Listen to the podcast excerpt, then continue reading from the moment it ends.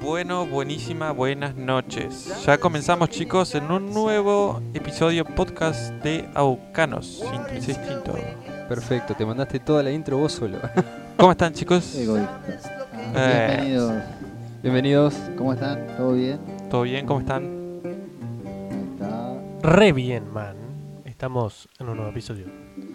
Bueno, estamos, hoy queremos largar entonces, el tema sería teorías conspirativas. Así es. Eh, la idea es... Vamos a, a ver quiénes hicieron la tarea y vamos a, a repasar que...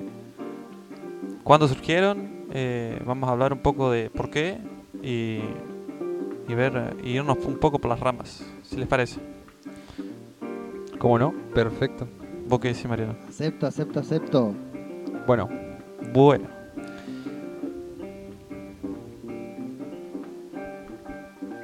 ¿Quién empieza con la teoría? ¿Va a empezar vos, Nico? acá va a ser la intro Nico, que fue el que propuso el, el tema de hoy. Bueno, en Internet, como sabrán, es un lugar que cada día es más grande, ¿no?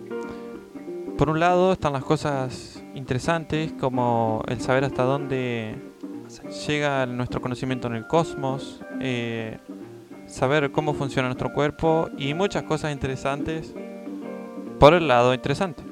Y por el lado inútil, eh, como comentaba mi querido amigo Augusto el capítulo pasado, como una tal Pérez que se le quemó la comida mientras que se sacaba una foto o que no sé qué cosa. Por el lado inútil de, del internet. Pero hoy nos vamos a centrar en una parte del internet en donde parece que se apoderaron los argentinos. Podría pensar un extranjero. Luego les explico por qué. ¿O será que también los argentinos eso mismo lo pueden llevar más a flor de piel? Hoy vamos a hablar de ideas raras, que desde que el mejor escritor pudo haber sido el que escribió la Biblia, y que será porque capaz que el, el segundo mejor escritor podría ser el que diga lo contrario, ya que también existió gente que se dio cuenta que podría conquistar continentes enteros a través de la fe que podrían eh, transdivers- transdiversar ese libro. ¿Cómo es? Transgiversar. Eso mismo. A ver. Tergiversar. Tergiversar. Eh, por eso hoy chicos, espero que hayan hecho su tarea y si no lo hicieron, bueno, no pasa nada porque... Yo no la hice, pero eh, uno, ¿no? ya se me ocurrió algo. Ah, buenardo, viste. Seguramente hay algo. Así que vamos a estar revisándola. Ojo, ojo, ojo. Pero también quiero aclarar que no hice la tarea porque estamos eh, tratando de mm, lo que sería eh, mejorar una de las críticas constructivas que nos hicieron, que fue mejorar el sonido. Así que estamos probando eso también, sonido nuevo hoy, así que por eso no hice la tarea tampoco. Tiene una justificación. Mm, lo dictará el profesor acá, Nico Pérez, si es válido o no la justificación. Nah, sí, después vamos a estar subiendo y compartiéndoles la jugada que, que metió Emer con el, el nuevo aparato que compró para que podamos hacer más, con más comodidad. El podcast es buenísimo. ¿A vos qué te pareció? Excelente. Se la jugó Emer. Se la rejugó, se puso la Merece 10. Un aplauso. Un aplauso, un aplauso. Un aplauso ante el micrófono para que se escuche. No se puede, o tenés un micrófono o Aplaudimos el Justamente, micrófono. Si se escucha bien es porque por la adquisición. si el micrófono. Exacto. Si el micrófono rebota contra el piso es porque lo soltamos para aplau- aplaudir. Así que bueno, vamos a estar hablando de conspiraciones, de teorías conspiratorias, conspirativas y de dónde salió. Vamos a repasar antes de repasar la tarea, vamos a repasar cuándo surgieron y em, en dónde. Por eso es que vamos a irnos al año, bueno, no un año específico, sino la década de los 60, cuando después que mataran al presidente Augusto John F. Kennedy en el año 66, si mal no recuerdo, Em, o Creo que- 63.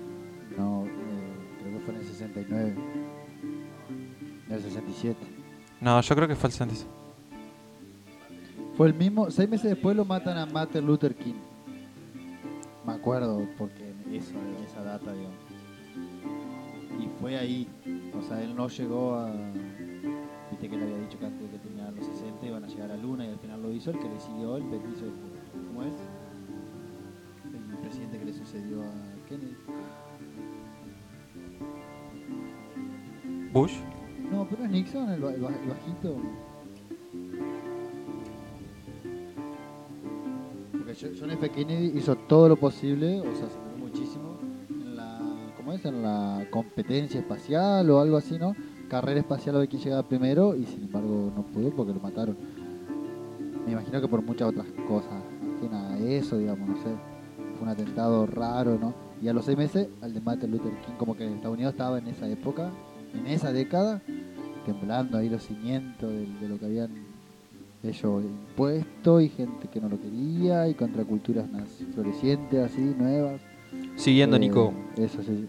siguiendo, eh, ¿qué era lo que, a lo que ibas con, con esa fecha? Bueno, en la década de los 60, luego de que mataran al presidente de los Estados Unidos, eh, el mundo y los Estados Unidos más que nada estaban totalmente eh, anodadados con lo que había pasado porque era el presidente que estaba haciendo las cosas bien, entre comillas, más pacíficas, que era el único que no quería que eh, vayan a guerra o que no estaban en, estaban desacuerdo en- con lo que la mayoría del- de, de la población de Estados Unidos quería que esté.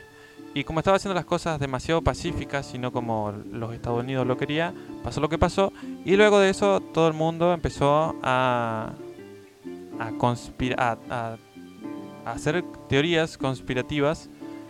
Y recordemos que la palabra conspira, eh, conspirar, vamos a leerla desde el diccionario Google.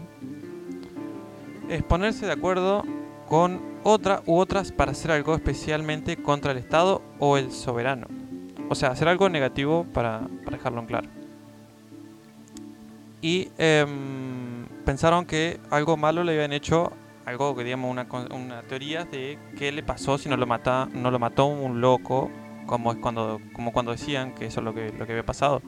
Según las noticias, eh, no había alguien, en- cuando se pudo saber, no era alguien en especial, solamente era un hombre común que lo había matado porque estaba loco.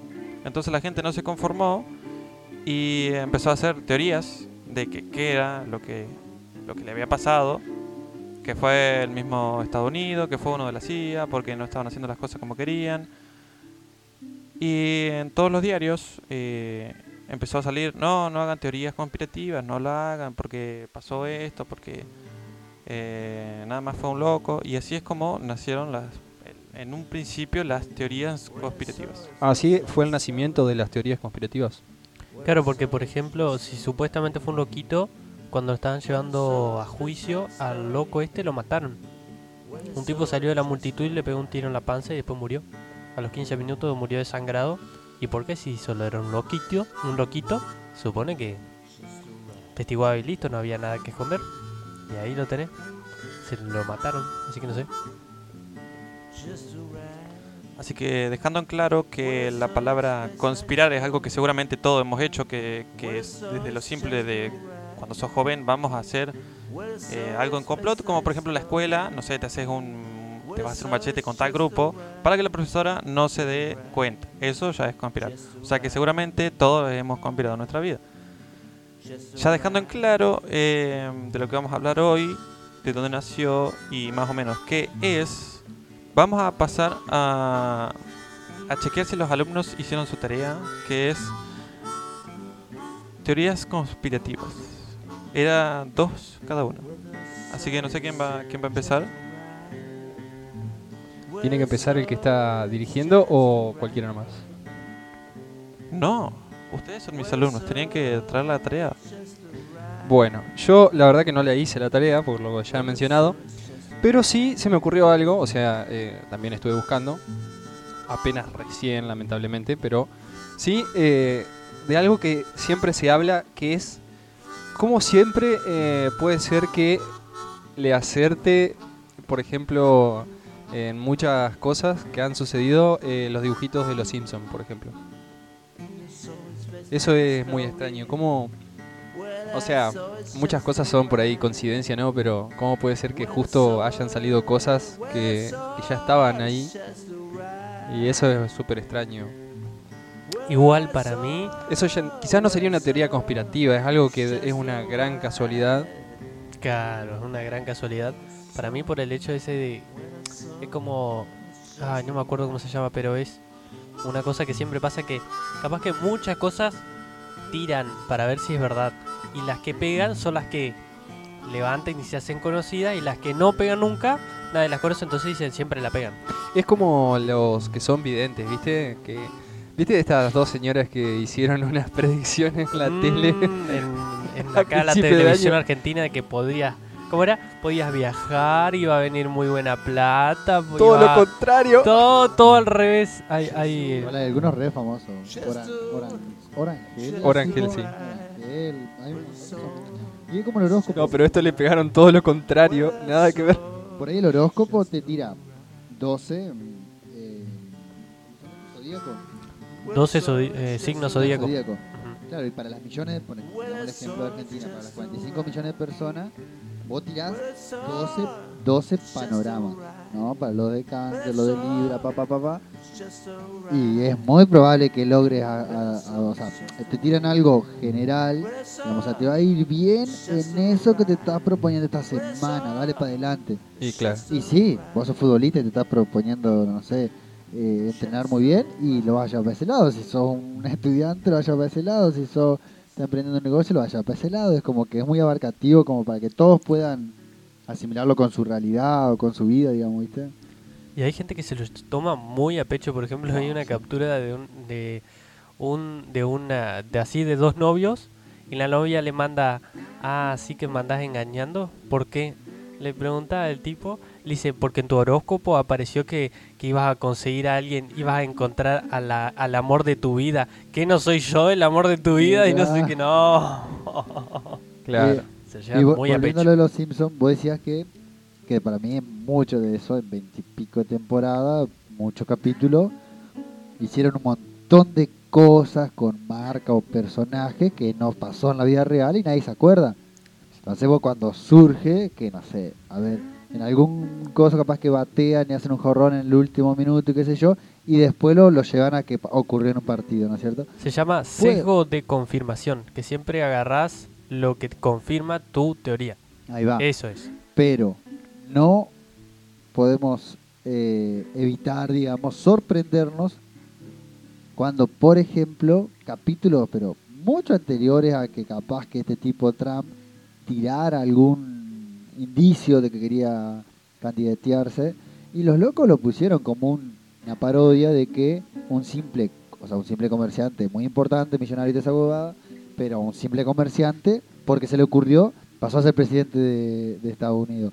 Y no solo eso, sino que lo coincidieron con que, así en el capítulo, gobernaban el mundo con dos eh, importantes más, uno de Arabia Saudita, por, por cómo se ve, o dos jeques árabes o algo así, ¿no? Y después Trump hace en aquella zona un trato, lo que sea, y están las mismas fotos, esas cosas son locas, boludo. Eh, sí, tal Porque no dijo un millonario que se dedica a la venta de electrodomésticos es presidente. No, Trump, un tipo que ha sido un medio un personaje como por ejemplo Ford, Ricardo Ford, que se le ocurriera el loco que era de chocolate y tenía plata a ser candidato. Entonces, mientras estaba en Tinelli, capaz que los Simpsons hicieron una parodia de que eh, este loco asumía a la presidencia. Y en 10 años se le ocurrió, lo hizo. Pero vaya coincidencia con el nombre, lo de- todas esas cosas. Es muy loco eso, sí, porque encima también en el mismo capítulo, así como en los dibujitos eh, hicieron esas escenas que estaban Trump y cuando se había ya, ya era presidente, en un, en un centro comercial la misma escena como que si la copiaron y la hicieron en la vida real como pasó en Los Simpsons, bajando por una, esquil- una escalera mecánica en el mismo ángulo y en los vidrios de las barandas de arriba se cae una lámina igual que se había caído en el dibujito. Seis años después creo que fueron, no recuerdo muy bien. Claro, viste, tiene esas cosas. Eh, Hay otra en el que Lisa es presidente y están en crisis económica por culpa del anterior mandato y qué casualidad que el anterior mandato fue el de Donald Trump. O sea, hay un, hay un capítulo que se trata sobre eso, sobre el futuro, obviamente. Y Loco. estamos hablando de teorías conspirativas. En, et- en Los Simpsons, con estas cosas, surgieron claramente muchas de estas. Y hay una que seguramente la más loca. Dicen que el dueño o el productor eh, tiene la manera de viajar en el tiempo, conoce o tiene máquina o lo que sea. Entonces dice que el tipo usa los Simpsons para tirar indicios de lo que va a pasar porque lo están viendo, digamos. Pero muy loco, porque esto lo hace muy chistoso de que sea un dibujito animado. ¿Viste? Claro. Pero no quiere decir que la élite, digámosle, a quien pueda llegar a estar sabiendo cosas que nosotros no, no te baje indicio en un, capi- en un dibujito, porque le llega a muchas personas a los Simpsons. Eh, y hay una revista muy conocida, que no me acuerdo el nombre, que eso no está bueno, ya lo voy a buscar el nombre, que te tira todos los años, cuando va a iniciar el año, la primera portada, como un dibujo, así que vos- parece como un montón de distintos dibujos que no tienen que ver, pero más o menos te tira cómo va a venir el año con esos dibujos. No sé si alguno lo vio. Sí, Y bueno, del coronavirus aparece el armadillo, aparecen animales que indicaría de que iba a pasar algo así. Unas vacunas hay también. Entonces como que dicen que la élite usa esa y te mandan la tapa como un guiño, como diciendo, esto es lo que se viene el año. Y viste eh, este, este capítulo donde de los Simpsons también, por ejemplo, donde eh, un, hay un chino que está fabricando juguetes en China y tose adentro de una caja y o casualidad esa caja se esparce, o sea, va a Estados Unidos, la, la abren en Estados Unidos y se empiezan a contagiar todos de, de un virus. Sí, lo vi, está. Entonces, no, no, no me acuerdo si haberlo visto, pero específicamente al episodio entero, pero sí. Sí, viste el parte. video, está muy bueno. Sí, Claro. sí, sí. ¿Sabes qué más? Bueno, hablando de, de teorías conspirativas, cuando vos, Nico, mencionabas que en un capítulo de Los Simpsons, en un centro comercial, hay una, hay una imagen idéntica, la de la, la la vida real con la de la caricatura, me hizo acordar, y les pregunto, ¿ustedes vieron la cantidad de fotos que hay eh, actuales, digamos, que dice tal parte de Argentina o tal parte de Europa, tal parte de tal lado, culpa del coronavirus, del COVID-19, y hay, por ejemplo, en un salón las camas preparadas, en otra imagen son muchos ataúdes, en otra de unos camiones, y arriba te ponen la misma foto en Alemania en 1600 de la guerra, y es exactamente igual, o sea, todas las personas que están atrás, la del la de la de las la de los sarcófagos, digamos, de los ataúdes, también al parecer es súper vieja. No sé si me explico. Sí, sí. Por ejemplo, en Chile estaban mudando un, un cementerio al parecer y esas imágenes de tantos cuerpos, digamos, sin enterrar o enterrando, las ponían como que eran actuales por lo del coronavirus. Y son imágenes de otra cosa. Sí, sí, inclusive hay una persona ahí que, que justamente era de Chile y dice que sí, que estaba viendo casos y eso, y que estaba viendo muertes por coronavirus, pero que le aclara a un noticiero eh, que lo que están haciendo es están pasando una imagen de una renovación de un cementerio y están mudando los cajones, o sea, están Sí, agrandando las cosas. También se ha escuchado esto de que de que los muertos que ha habido eh, por otras causas los han mandado eh, que la causa de la muerte ha sido por coronavirus cuando en realidad fue por otra cosa. pasa eso también de, la- de meter imágenes que son nada que ver. Está pasando y es un grave problema por el tema de la desinformación, porque vos ves la foto y ah, es verdad. Yo sigo una página que se llama AFP, que es Agency, de, es la agencia de periodismo de Francia. Está muy buena, muestra así todo como fraudes, va mostrando esto es mentira, esta foto es de tanto. Por ejemplo, Google metió una función que vos podés buscar por imagen. Vos agarrás una imagen y la soltás en el buscador y te la busca. Y te aparece la, dónde apareció primero en Google. Entonces vos podés buscar eh, cosas así. Eso pasa mucho en las manifestaciones. Por ejemplo, ponen eh, policía, eh, no sé, policía repliega manifestantes brutalmente. Y vos buscas la foto y capaz que era de otro país o del mismo de hace dos años. Lo mismo estaba pasando con Black Lives Matter. En, en- las protestas pasaba eso, de que usaban fotos anteriores. Lo mismo pasó con lo- la marcha de, o sea, lo que sucedía en Mendoza. Eh, tanto para bien como para mal. O sea, hubo represión, pero por ahí mandaban fotos de otros lugares donde no era. Eso pasó también. Y es un grave problema por la desinformación que hay, porque si vos ves y es media parecida, ya está. Es Eso, Claro. digamos. Eh, eh, se me ocurría con lo que vos decías, Emer, que cuando Argentina estaba en Malvinas, acá llegaban las noticias como que íbamos primero y con mil metros de ventaja. Y las fotos eran de capaz que un super escuadrón re bien armado y con unas botas super abrigadas, y la realidad no era esa. Che, acá la revista, para que la busquen, que es del Reino Unido, se llama The Economist, o sea, de- del economista. Y justamente ahí la, la tildan de enigmática y demás, y son como proyecciones que hace este economista. Eh, mostrar la imagen ahí a Augusto, Nico, si querés. Y mediante esos dibujos te tira como una predicción, digamos, pero son tan acertadas que la gente se pregunta que por qué, digamos, le puede llegar a acertar así, tan así, digamos. Sí, inclusive mm, eh, estuve viendo una noticia en Face em, de una revista de acá. Eh, a ver, yo, aguardame un segundito porque la voy a buscar. Creo que la compartí. En donde eh, justamente estaban hablando sobre el coronavirus con anterioridad. Eh, y fue re loco porque hace mucho tiempo. La revista se llamaba Muy Interesante y era del 2014.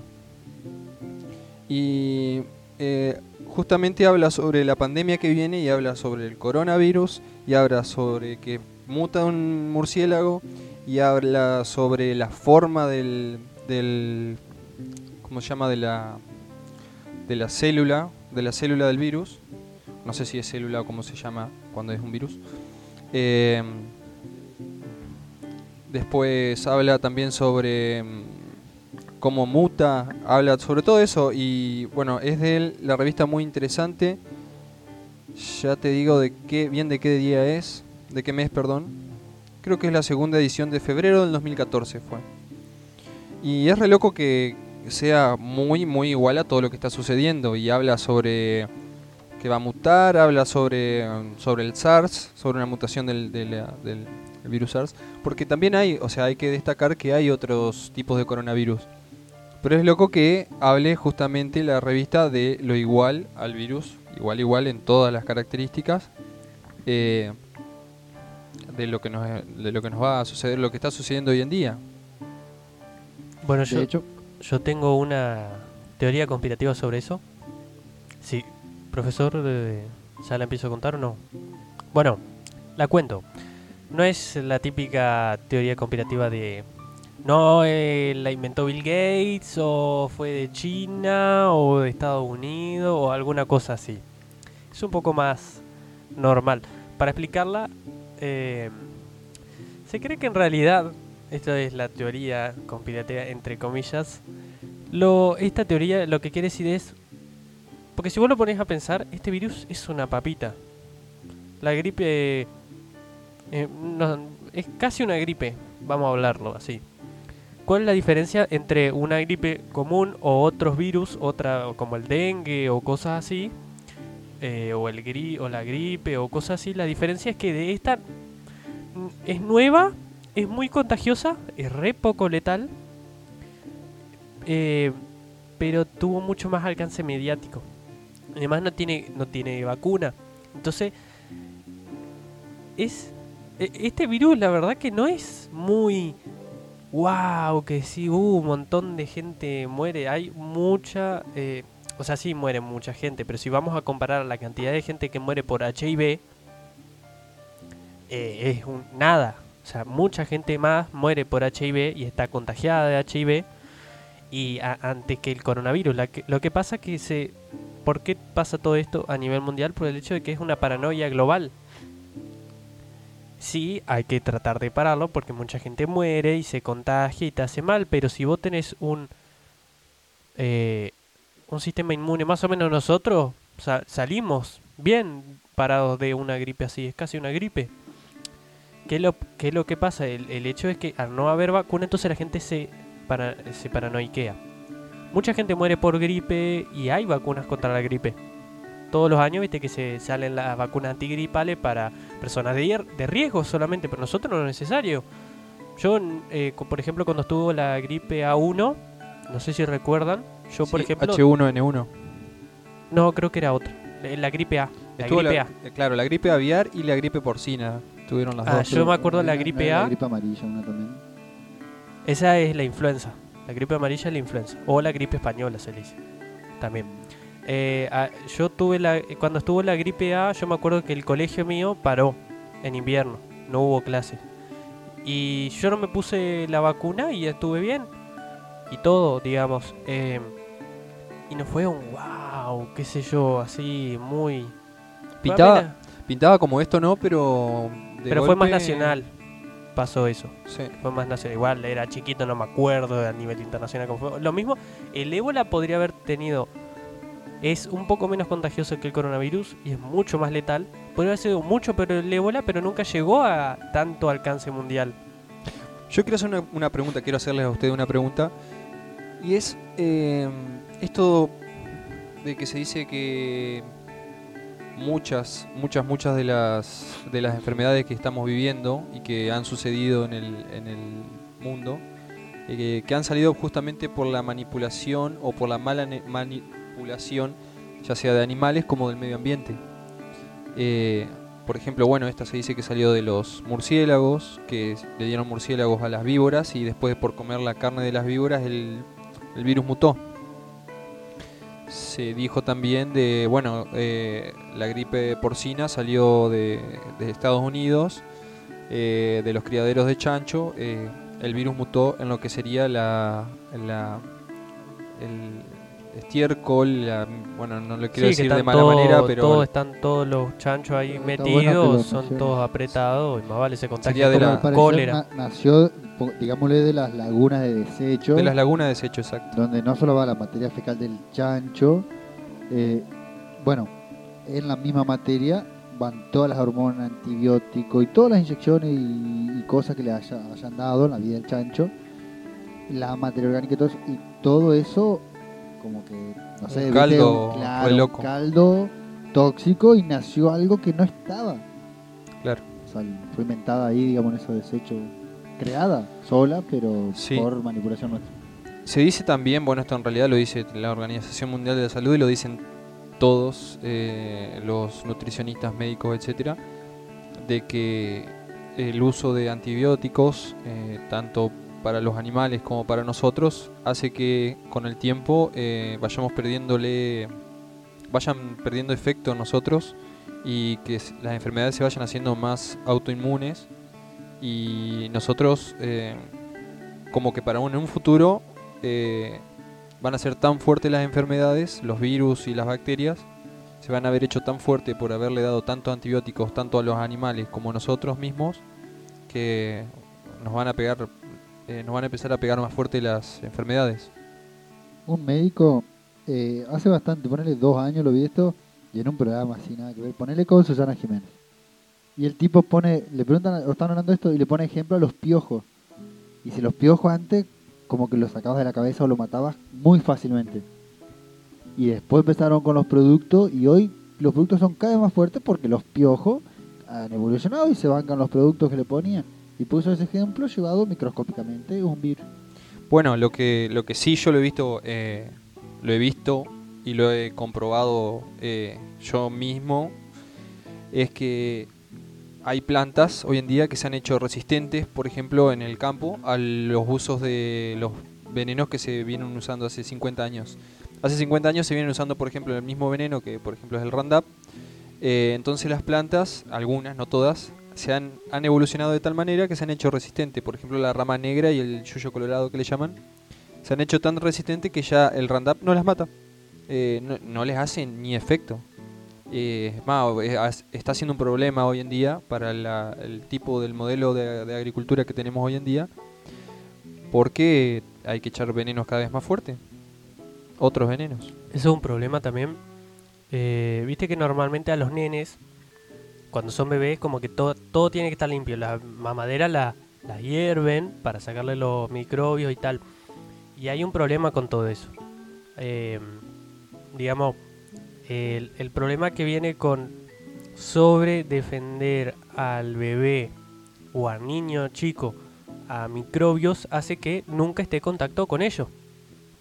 Entonces le viene algo bien fuerte, el cuerpo ni siquiera está acostumbrado a microbio leve, viene uno fuerte y lo hace pedazo. Y eso es muy, muy- es un problema muy grave a veces cuando lo sobreprotegen.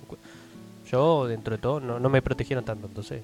Bueno, yo he visto videos, no sé si eran ciertos o no, de en Rusia, en algunos lugares eh, donde hay nieve, a las madres con los bebés recién nacidos, eh, las sacan afuera a un grupo de madres, por ejemplo, y les tiran un baldazo de agua a ellas con los bebés, les tiran un baldazo de agua porque con eso hace que se les refuerce el sistema inmunológico. Qué loco, man. En vez de estarle poniendo vacunas y vacunas, eh, lo hacen más eh, de otra manera, totalmente distinta. Hablando en quizás. criollo, como que lo curtís, digamos, el cuerpo. Exacto. tiene sentido, o sea, eh, un niño, como decías, chiquito, que no lo, no lo dejaban apoyar al pasto porque podía haber dicho que le picaba, no lo dejaban trepar un árbol porque la piel se le, se le ponía ponzoñosa porque tocó hojas y, un montón de cosas que el cuerpo tiene que ir asimilando. Nunca tuvo eso, lo comparas con un chico que sí lo tuvo, o si ponemos ejemplo un chico que capaz que nació en situaciones re precarias, en el basural, por ejemplo, está, ese cuerpo está mucho más curtido para asimilar ciertas eh, enfermedades o, o la exposición al frío y al calor. Ah, No quiere decir que a grande, a, ¿cómo es? a largo plazo no sea lo contrario, digamos, porque también por capaz que estar curtiendo, como estamos diciendo, mal dicho seguramente, el cuerpo de chico, capaz que después el sistema sí se la bancó, pero queda re desgastado para, el, para el todo el seguir, digamos, en esas condiciones. Pero en el ejemplo de que de sobreprotegerlo a alguien que nació en la calle, sin duda ese cuerpo el que nació en la calle, ante el enfrentamiento de virus y qué sé yo, está más curtido, por así decirlo. Igual no creo que sea tan así porque viste que nosotros vamos renovando la célula y yo veo por ejemplo gente grande que, que le ha, que ha pasado esas cosas eh, y bueno, una de ellas es un fiel ejemplo, vieron, Eh, o sea, yo les recomendé un, un documental, no sé si en- por el grupo de WhatsApp, les había recomendado un documental sobre el último, el último, la última persona. Bueno, está, está, lo pueden ver, está muy copado. Eh, es sobre el último indio, en realidad el último descendiente de la cultura india, de los chaná de acá, de, lo que es la zona de Nogoyá y de todo el sur de Entre Ríos. eh, el cual en una parte de, yo me quedé muy asombrado en una parte del video, tiene 71 años y está nadando en un arroyo y o sea, un cuerpo está bien, o sea, parece una persona de 50 años.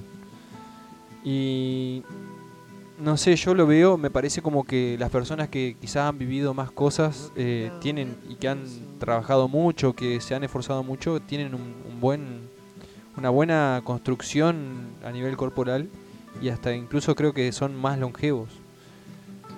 Eh, bueno, también está esto de, por ejemplo, los UNSA, que nosotros siempre lo traemos. Bueno, ahora hab- habla Mariana un poco más de eso. Eh, los UNSA, una civilización que está en los pies del Himalaya, eh, que dicen que eran muy longevos. Bueno, ellos son, están todavía, ¿no? Y bueno, llevaban adelante una alimentación vegana. Eso que es un tema muy controversial hoy en día.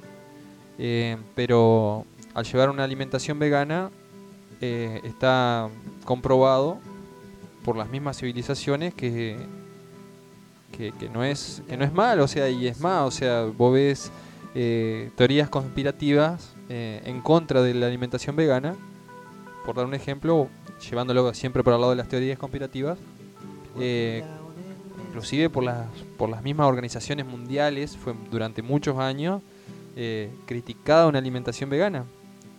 Pero también porque se sabe que hay intereses de por medio, intereses de conflicto que se le llaman. Esos intereses hacen que salgan las teorías conspirativas que se necesiten para be- beneficiar a quienes necesiten de eso. Eh, y con respecto a los UNSA, eh, 120, en el 2008, dos eh, investigadores de otros lados eh, fueron recibidos por ellos para que convivieran un tiempo. Estuvieron como dos años viviendo con ellos. Y en promedio 200, eh, 200, mira, 120 años vivían los tipos. Las mujeres, entre ellos la más la señora más grande, tenía 85 años cuando dio a luz. Después entre, o sea, pasaron dos años, ¿no es cierto? Murió personas, murieron personas, y dice que fue, o sea, la única, me acuerdo, yo lo leí esto en un diario que me compartió un tipo en Santa Fe, en un museo que hay en Santa Fe, en la costanera, donde hay un, un, un observatorio, un planetario, un observatorio. No sé si han ido, ¿no? No, no, Ah, ni- no sabía bueno. que había Es uno ahí. re importante ahí en la costanera. De No, hecho, no, ahora sufrí unas modificaciones que lo hicieron mejor, digamos. Y bueno, vimos eso cuando fui a una, una muestra, qué sé yo. Y después me- el tipo este te compartió un montón de cosas, te compartió. Y nada, contaba todas estas cosas, era una gente que vivía en otra armonía. No, no se había mezclado con las otras civilizaciones, entonces no había comercialización de nada. Toda la comunidad vivía de lo que se producía, de lo que producían ellos, comida todo vegana. Mencionó que el vino y el queso de cabra lo dejaban para ciertos eventos festivos, como las navidades nuestras, por ejemplo. Pero no era parte así de su dieta. Y, y ellos le adjudicaban de que no queda otra de que sea por la dieta. Capaz que no lo, no lo hacían diciendo por la dieta basada en vegetales, sino por la dieta de que no te esa, el Roundup ahí no llega. No hay RAI, no hay un montón de cosas que nosotros estamos expuestos y ni hablar de los venenos que le metemos al alimento, que a lo que ellos se refería. Eh, Viste que se dice también eh, que, porque, o sea, si yo fuera, por ejemplo, una persona que fuera a criticar lo que vos me estás diciendo lo que nosotros estamos diciendo, que porque antes la gente vivía hasta los 30 y pico de años, 40 años, cuando no existían todas esas cosas. Se, te- se podría decir eso. Y yo creo que eso puede ser una teoría conspirativa porque eh, yo no conozco, o sea, no, no me he puesto a revisar ah, para, para antes, habría que revisar un poco más la historia, pero también antes era, era había muchas guerras, había muchos conflictos, eh, en el campo era más, eh, había problemas y las cosas se arreglaban a las trompadas, a las puñaladas, también por eso también es que quizás la, las, el medio, de, o sea, la, la- calidad de vida eh, quizás eh, bajaba. Pero en sí las habría que ver, por ejemplo, en los, en los indígenas, los promedios de vida y en la, a nivel mundial, si realmente es tan bajo como se dice que era antes. eh, yo escuché por ahí que, por ejemplo, las estadísticas Perdón, otra cosa que quiero agregar es que también, por ejemplo, cuando vos decís eh, antes la gente vivía tan poco, quizás la gente en las civilizaciones hace, ponele 100 años atrás, vivía tan poco porque también le, le golpeaban pandemias, como por ejemplo la gripe española y eso hace 100 años atrás. Y claro, eh, no había cura como no hay hoy en día, por ejemplo, para el coronavirus, te golpeaba una gripe de esa. Claro, el murieron millones y millones y millones y millones justo en, en los años, desde el año 1900 al 1950, fue brutal. Porque hubo, hubo pandemias, hubo guerras biológicas, hubo eh, guerras, eh, es más, holocaustos, holocaustos de todo tipo, tanto nucleares como militares, como obviamente los nucleares también son militares. Entonces, claro, si vos haces un recuento de esa época, claro, el promedio de vida que va a ser grande si morían mujeres y niños todos por igual en todo el mundo. Y más antes también, porque, no sé, por ejemplo, te vas a la época de Napoleón Bonaparte, fueron guerras, o antes, antes, no sé, por ejemplo, en la época de los romanos también era increíble la matanza que había en toda Europa porque era un, un imperio que abarcaba, el imperio de los, de, por ejemplo, de eh, Napoleón Bonaparte, fue una locura también porque fueron millones y millones y millones de personas las que murieron. Entonces, claro, si vos pones a- te pones a ver eso, eso ya eran sociedades civilizadas que quizás morían, pero por justamente los, los conflictos bélicos, las cosas, eh, ¿cómo se llama? Las pandemias que, le- que, que las golpeaban.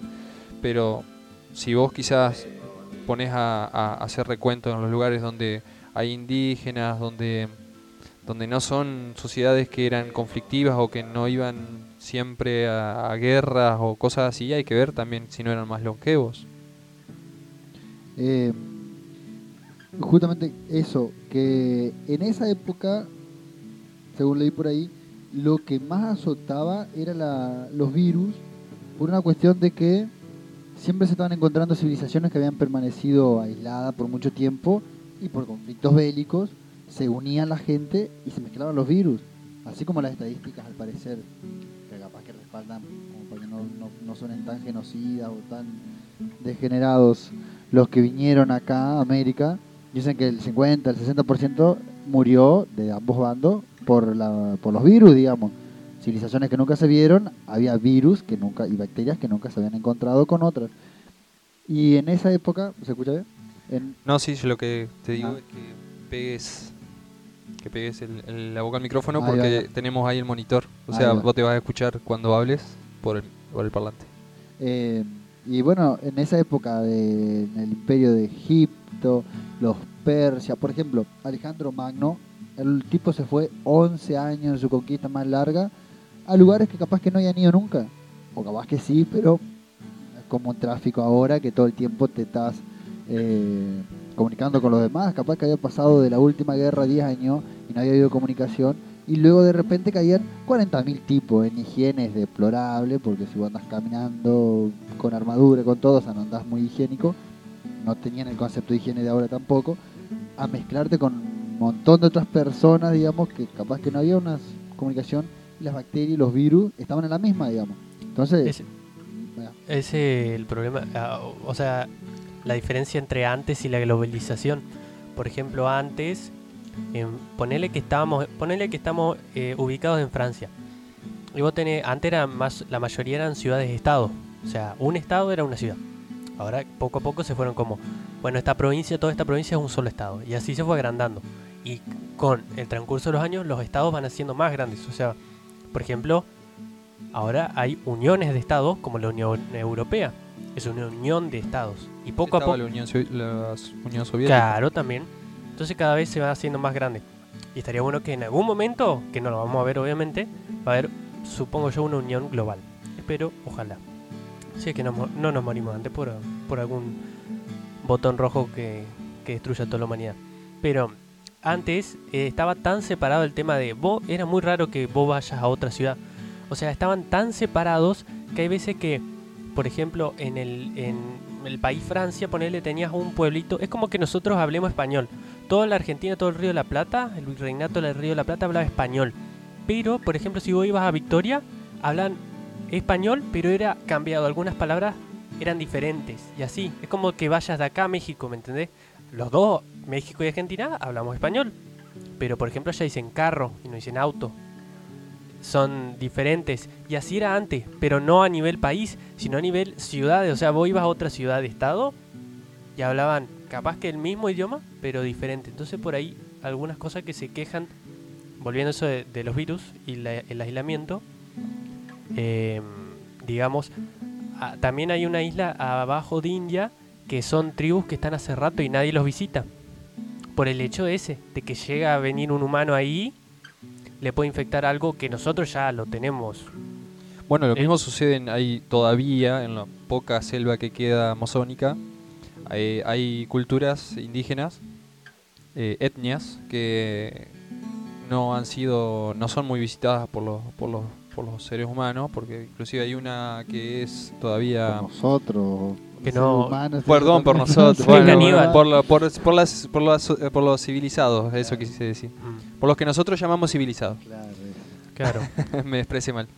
Hay una, claro, que es caníbal y Nadie se acerca. nadie se acerca por eso, pero eh, se dice que obviamente al no haber eh, tenido contacto tanto con el, con la civilización, eh, lo que sucede es que si podemos, o sea, si nos acercaríamos, podríamos contagiarle enfermedades que ellos no resistirían porque no, no está curtido el cuerpo de ellos eh, para recibir esas enfermedades todavía.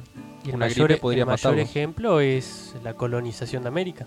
O sea, Bueno. el 90% de los americanos murieron por enfermedad. El 90%.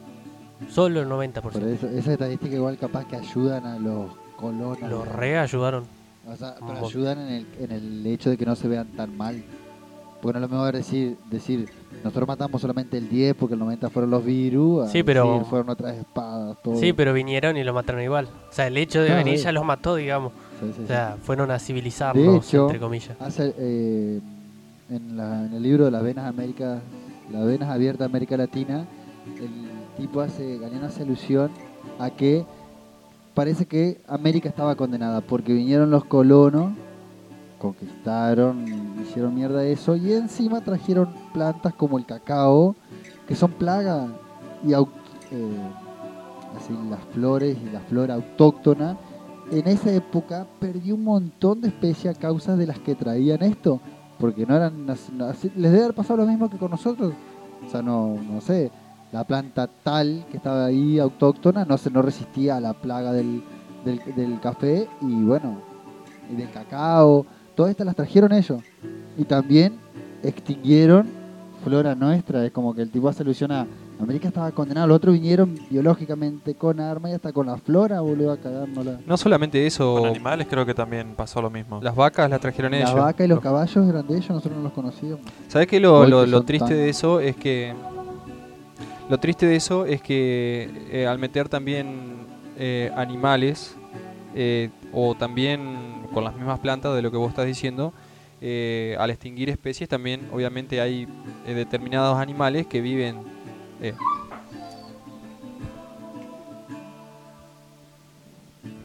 Pegó un grito Augusto.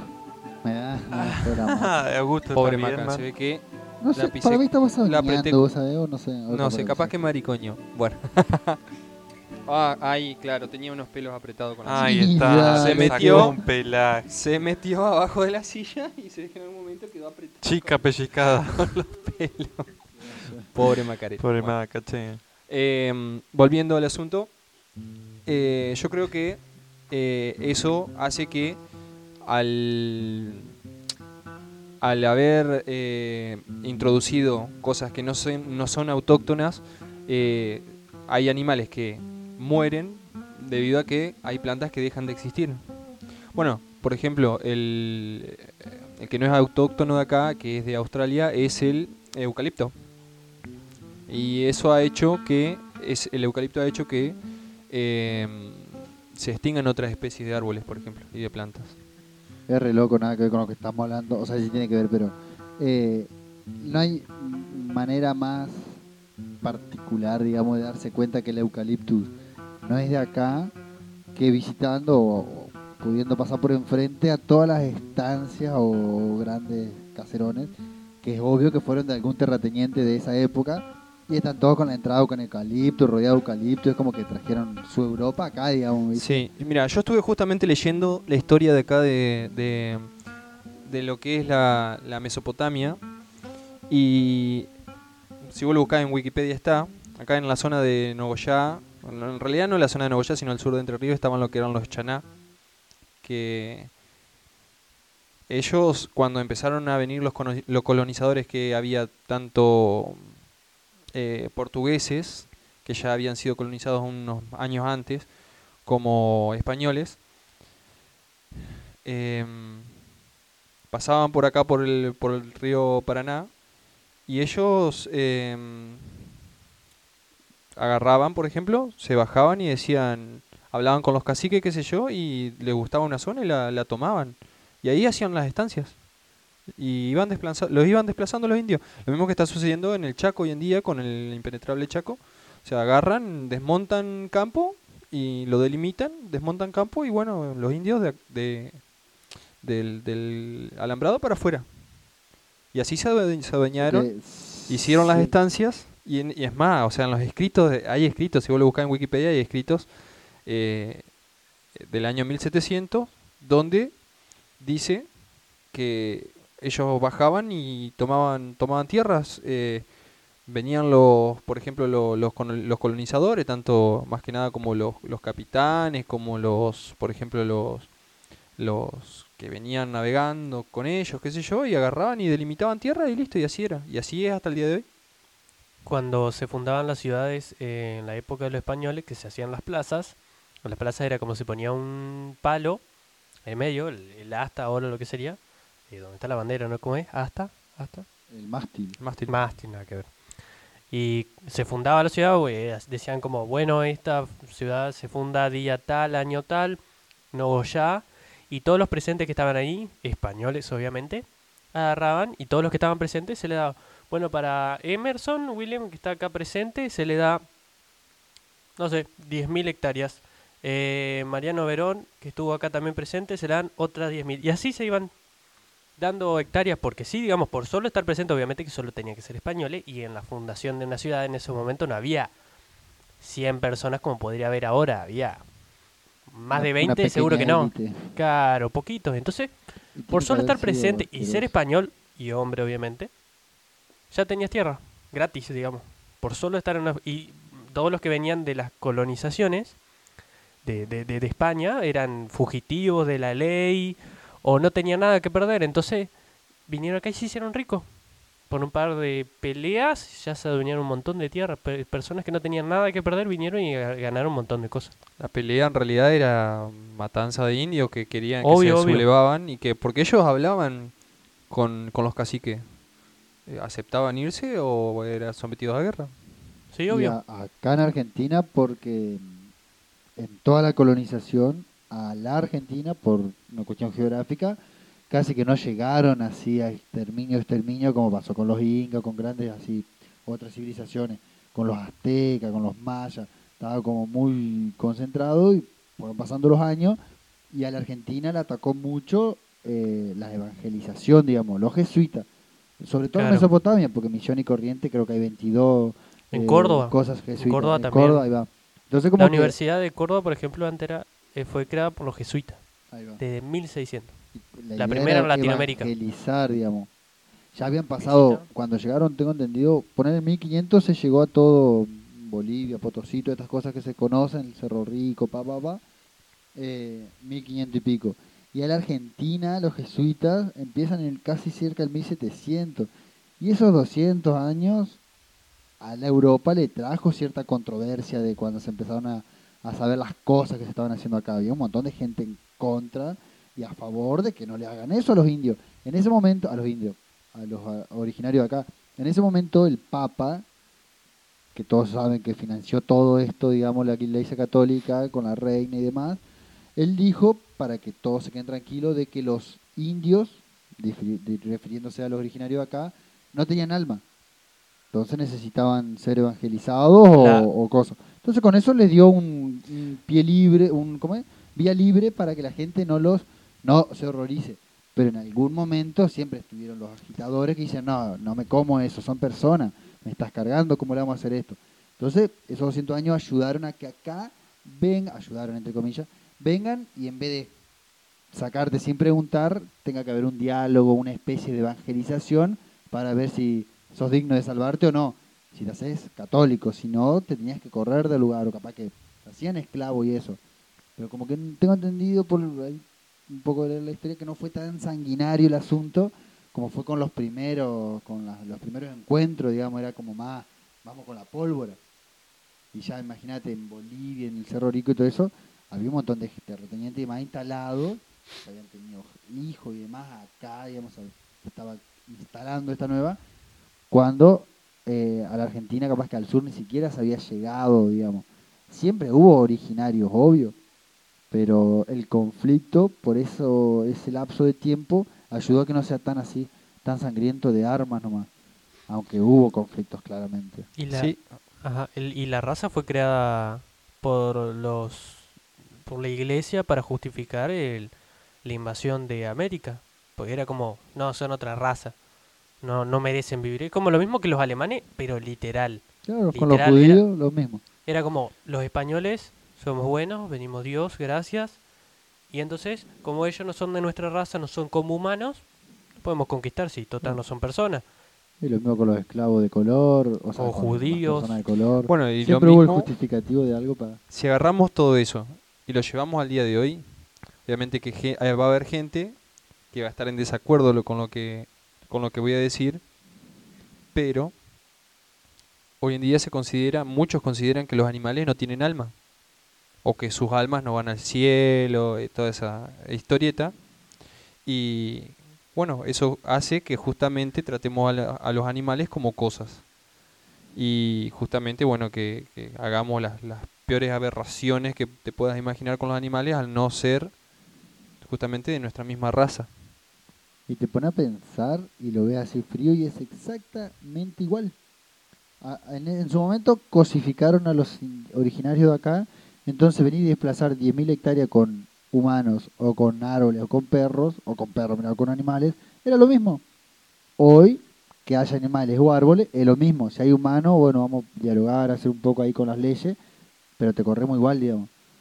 Entonces, así como nosotros, no nosotros, particularmente nosotros cuatro, pero como las personas cosificaron o les resulta muy poco importante la diversidad de flora y fauna que hay en 10.000 hectáreas y en un mes la deforestan y monocultivan.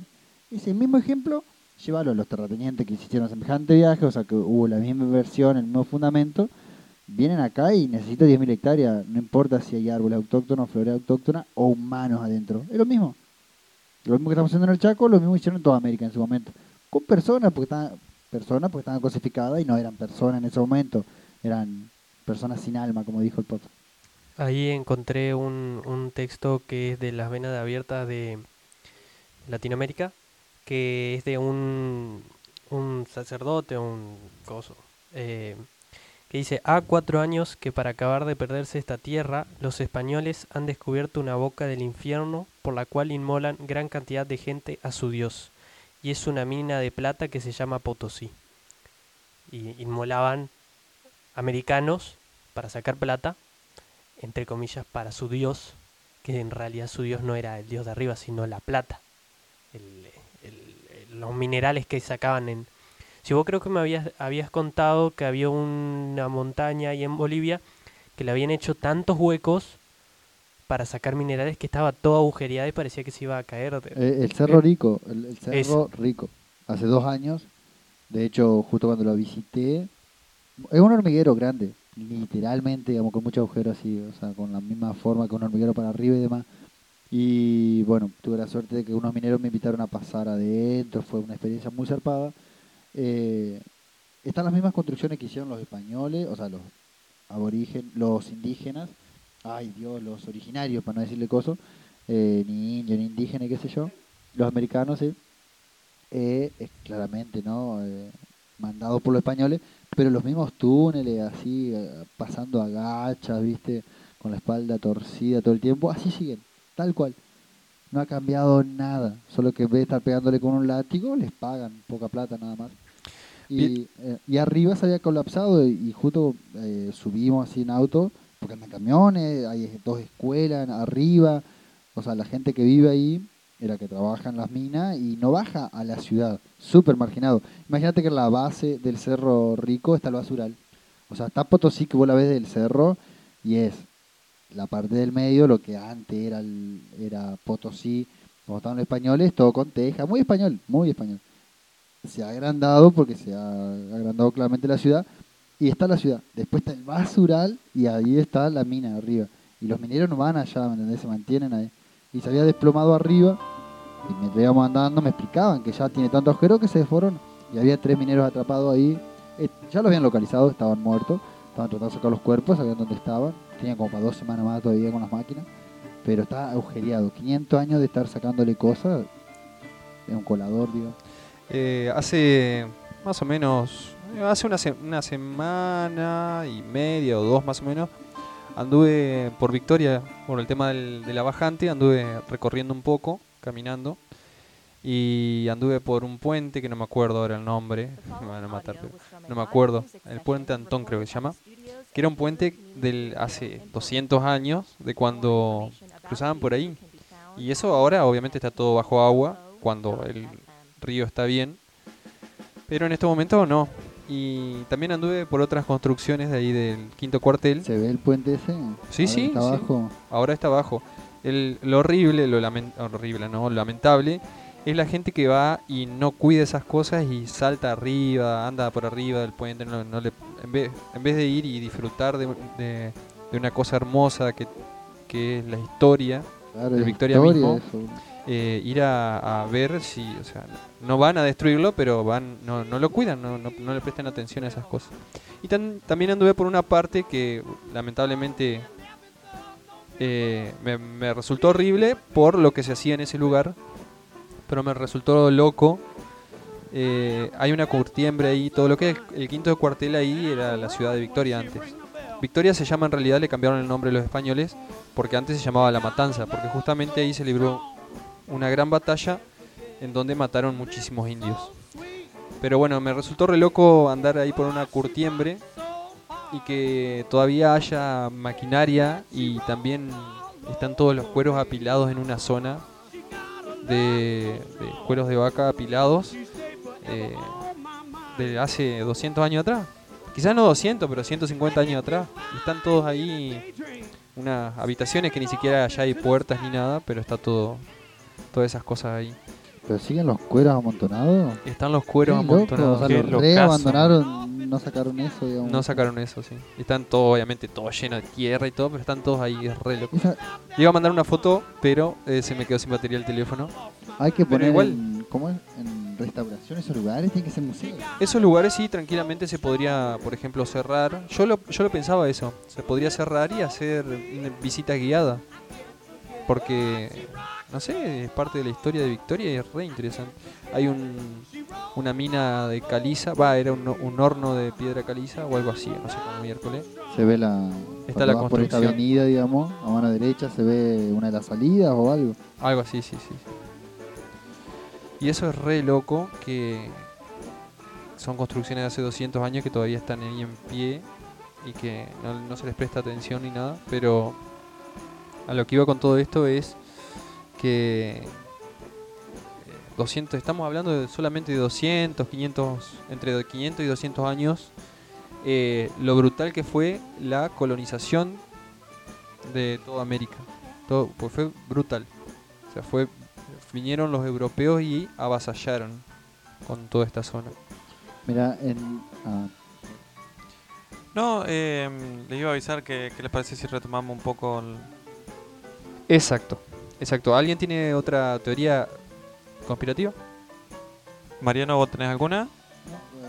eh, para tocar otro tema, nada que ver al que estamos hablando, digamos. Exacto. Ajá. y a mí la teoría más, o sea, la teoría conspirativa, que en realidad no es una teoría conspirativa, es una teoría. Como no se puede explicar si salimos de un Big Bang o nos creó Dios o lo que sea, esta- esto no, no- es una teoría, no es una teoría conspirativa. Pero bueno, la que voy es que la que más me gusta de las historias o teorías no convencionales es la que propuso Eric von Däniken, de que fuimos visitados en su momento por gente de otro lado, o sea, digamos extraterrestres. No solo eso, sino que fuimos hechos a su imagen y semejanza por inseminación artificial, eh, haciendo alusión a Anunnaki, que, o sea, según la teoría de él, durante toda nuestra historia nos fueron guiando, manejando, manipulando, como quiera, hasta el día de hoy.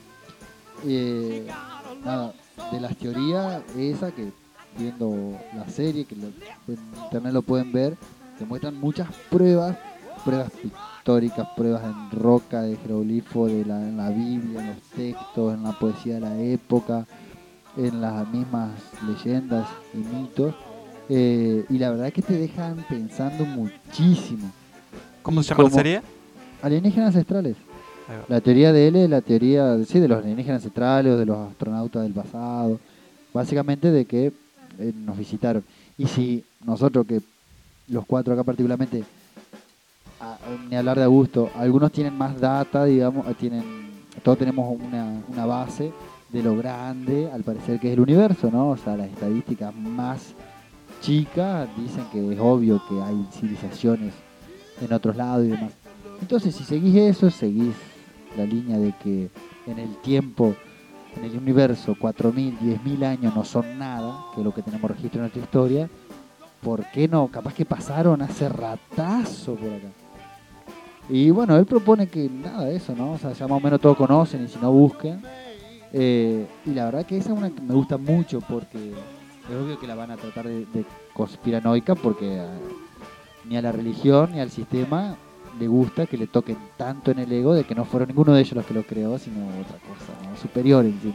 Hay una, una constante, o sea, una ecuación que que es para calcular cuántos eh, civilizaciones inteligentes eh, hay en el uni en solo en la galaxia, en nuestra galaxia, en la Vía Láctea. Que sí, o sea, es ay, ¿cómo explicarlo? Es tan grande el universo, no se dan una idea lo grande que es. O sea, Nadie se da una idea. no, no, es gigante el universo. Que es obvio, o sea, según esta constante, solo la Vía Láctea va así la constante. La constante es, primero, contar cuántos soles hay. Tenemos tantos soles. De estos soles, ¿cuántos tienen planetas rocosos?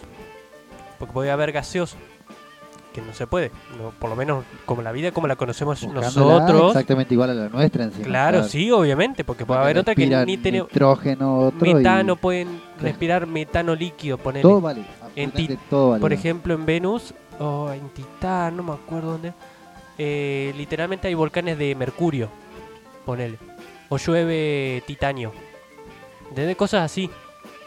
Eh, bueno, después de, de estos planetas rocosos, tiene que haber planetas que estén en una disposición en la que eh, sean habitables, de que no esté muy cerca del sol, para Claro. que no esté muy caliente, y muy lejos para que no haya mucho frío.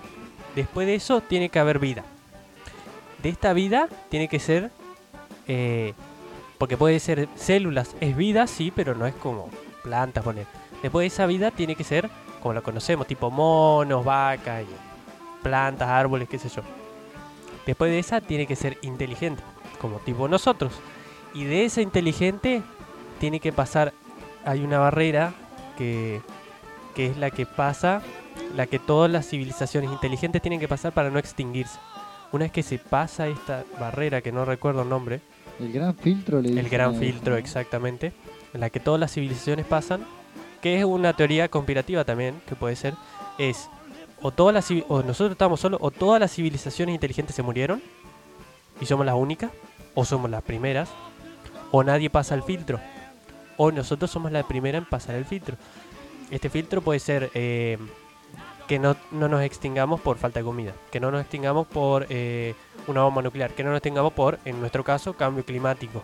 Y así son varios filtros que de esos, se- según esta constante, solo en la Vía Láctea, que hay aproximadamente como 500 mil, no, 500, 500 millones de soles parecidos, 500 millones de estrellas, de las cuales estas estrellas tienen en promedio 7 planetas cada uno. Entonces así de eso sí, o sea, si multiplicamos por 7 y así, es locura. mucho. Solo la Vía Láctea. Y acordemos que nuestro grupo, en nuestro grupo de varias galaxias está Vía Láctea, Andrómeda y otra más chica. Y después hay microgalaxias que son muy chicas. De- nosotros, Andrómeda es un chiquito más grande que nosotros. Entonces. Después de esto está el grupo de la Ñaquea, que es un conjunto de galaxias mucho más grande. Y de ese está en otro cúmulo más grande todavía, que son miles de esas más grandes. Y después de eso conforma eh, el universo observable. Claro, Es observable. observable. Estamos hablando del 1% con toda la Somos- tecnología. Pero es un bolazo, es muy grande. Es muy grande. O sea, viste que nosotros siempre decimos que nosotros no estamos en el centro del universo. Pero en realidad, desde donde lo veas, ahí está el centro. Porque si vos mirás para todos lados, ese es su centro. No es que decir, ah, mira, ya está el límite. Claro, siempre. No hay forma. Siempre, siempre. Siempre, desde donde lo mires, está ahí el centro.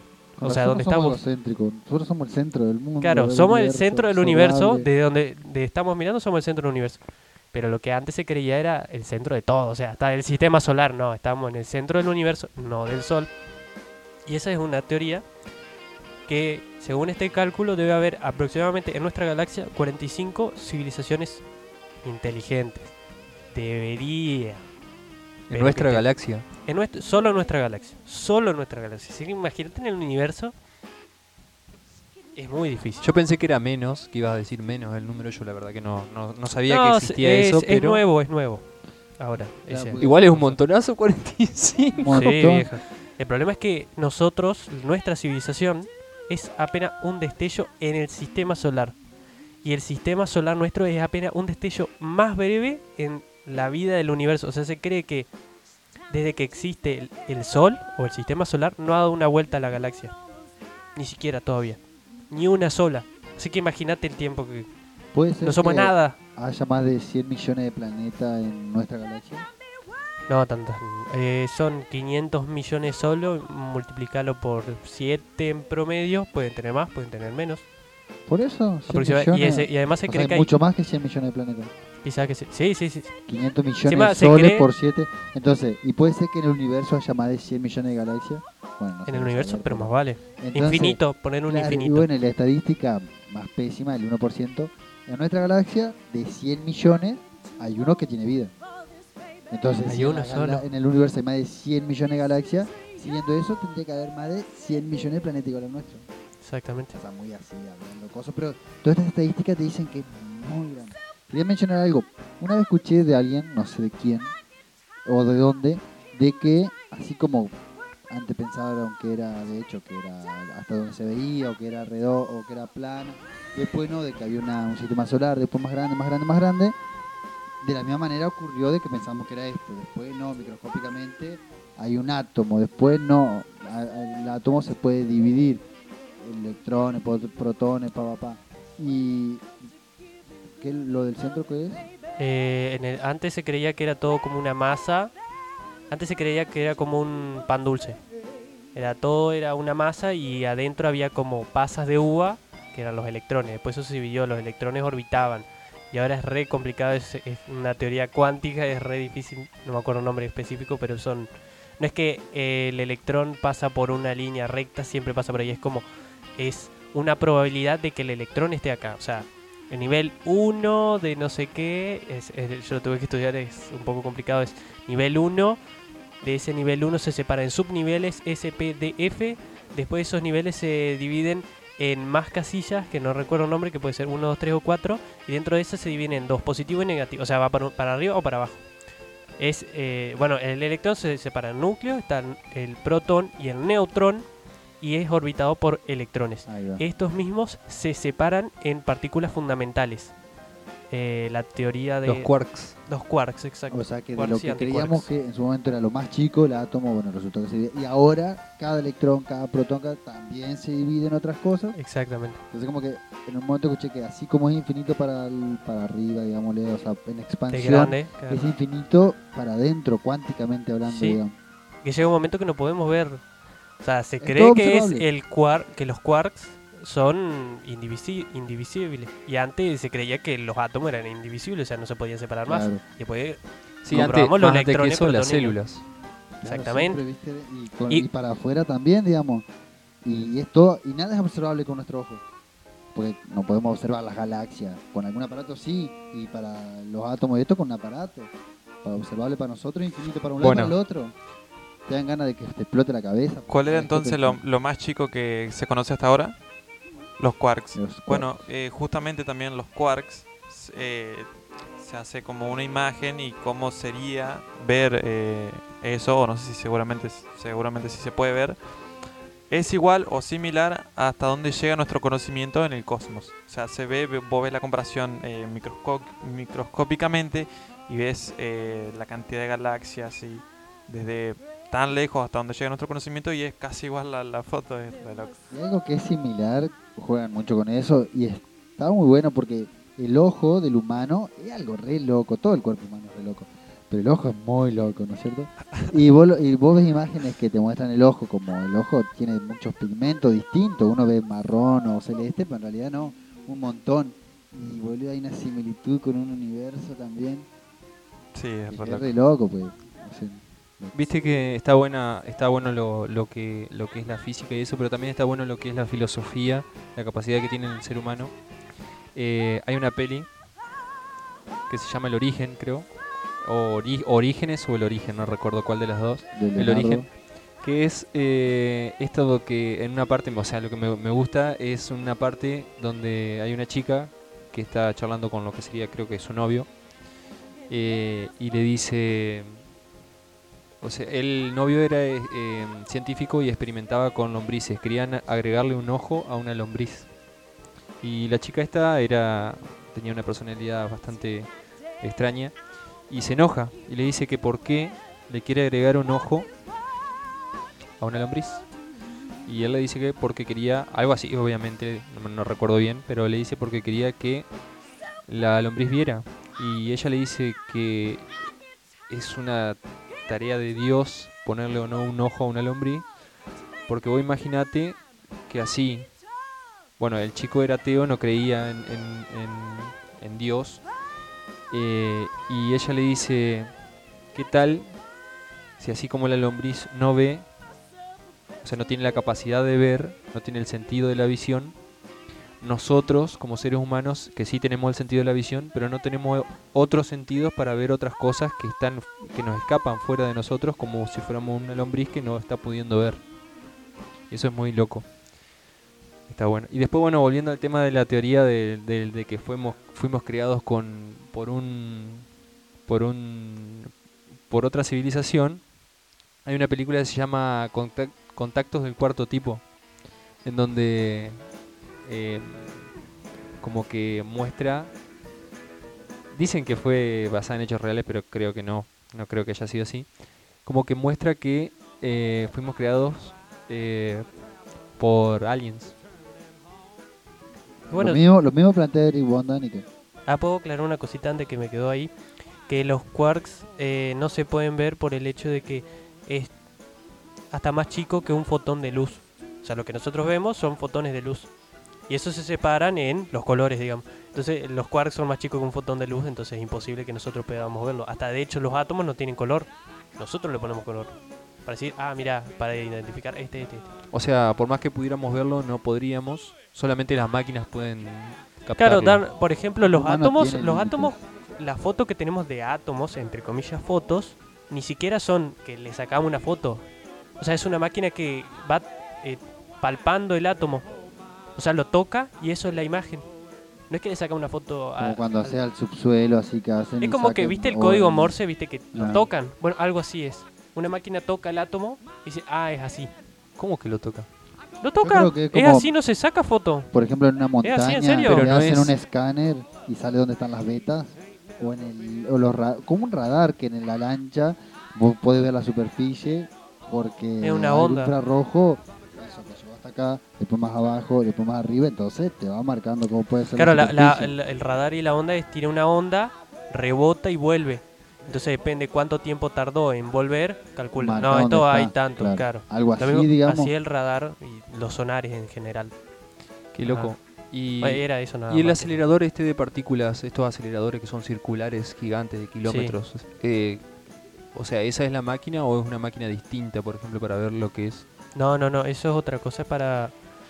Porque con eso han hacen- descubierto Sí, muchas cosas. cosas. Eh, exactamente no sé por qué es mucha teoría cuántica que no tengo ni idea, o sea, es muy difícil entenderlo, o sea, hasta me cuesta la relatividad general que ni siquiera es de Einstein, que es que a mí me, o sea, la entiendo, pero después me lo olvido. Eh, y no es teoría cuántica, imagínate, la teoría cuántica es re difícil, es muy complicada. La teoría de, Pero- de Einstein de la relatividad es que mientras más te acercas a la velocidad del sonido, el tiempo pasa más lento. Más lento. Tiene, obviamente, cuando vos llegás a la velocidad, justo a la velocidad del sonido, no me acuerdo cuántas veces, creo que ¿Sonido? seis veces pasa el tiempo seis veces más lento, algo así. ¿No les pasa que, o sea, uno escucha que Einstein dice que la relatividad, a grandes rasgos, es, ¿cómo es que cuanto más... Cuanto más te cerca acercas a la velocidad del sonido, más... Está comprobado de, de eso. la luz no de la será. luz, pasa más lento el, tiempo? Sí, sí, sí. Y es como cuando un maestro espiritual no lee que te dice tal cosa vos decís, claro, el tipo dice que hay que estar en el presente y, y tal cosa. Y vos decís, "Sí, estoy entendiendo, pero es obvio que no estoy entendiendo.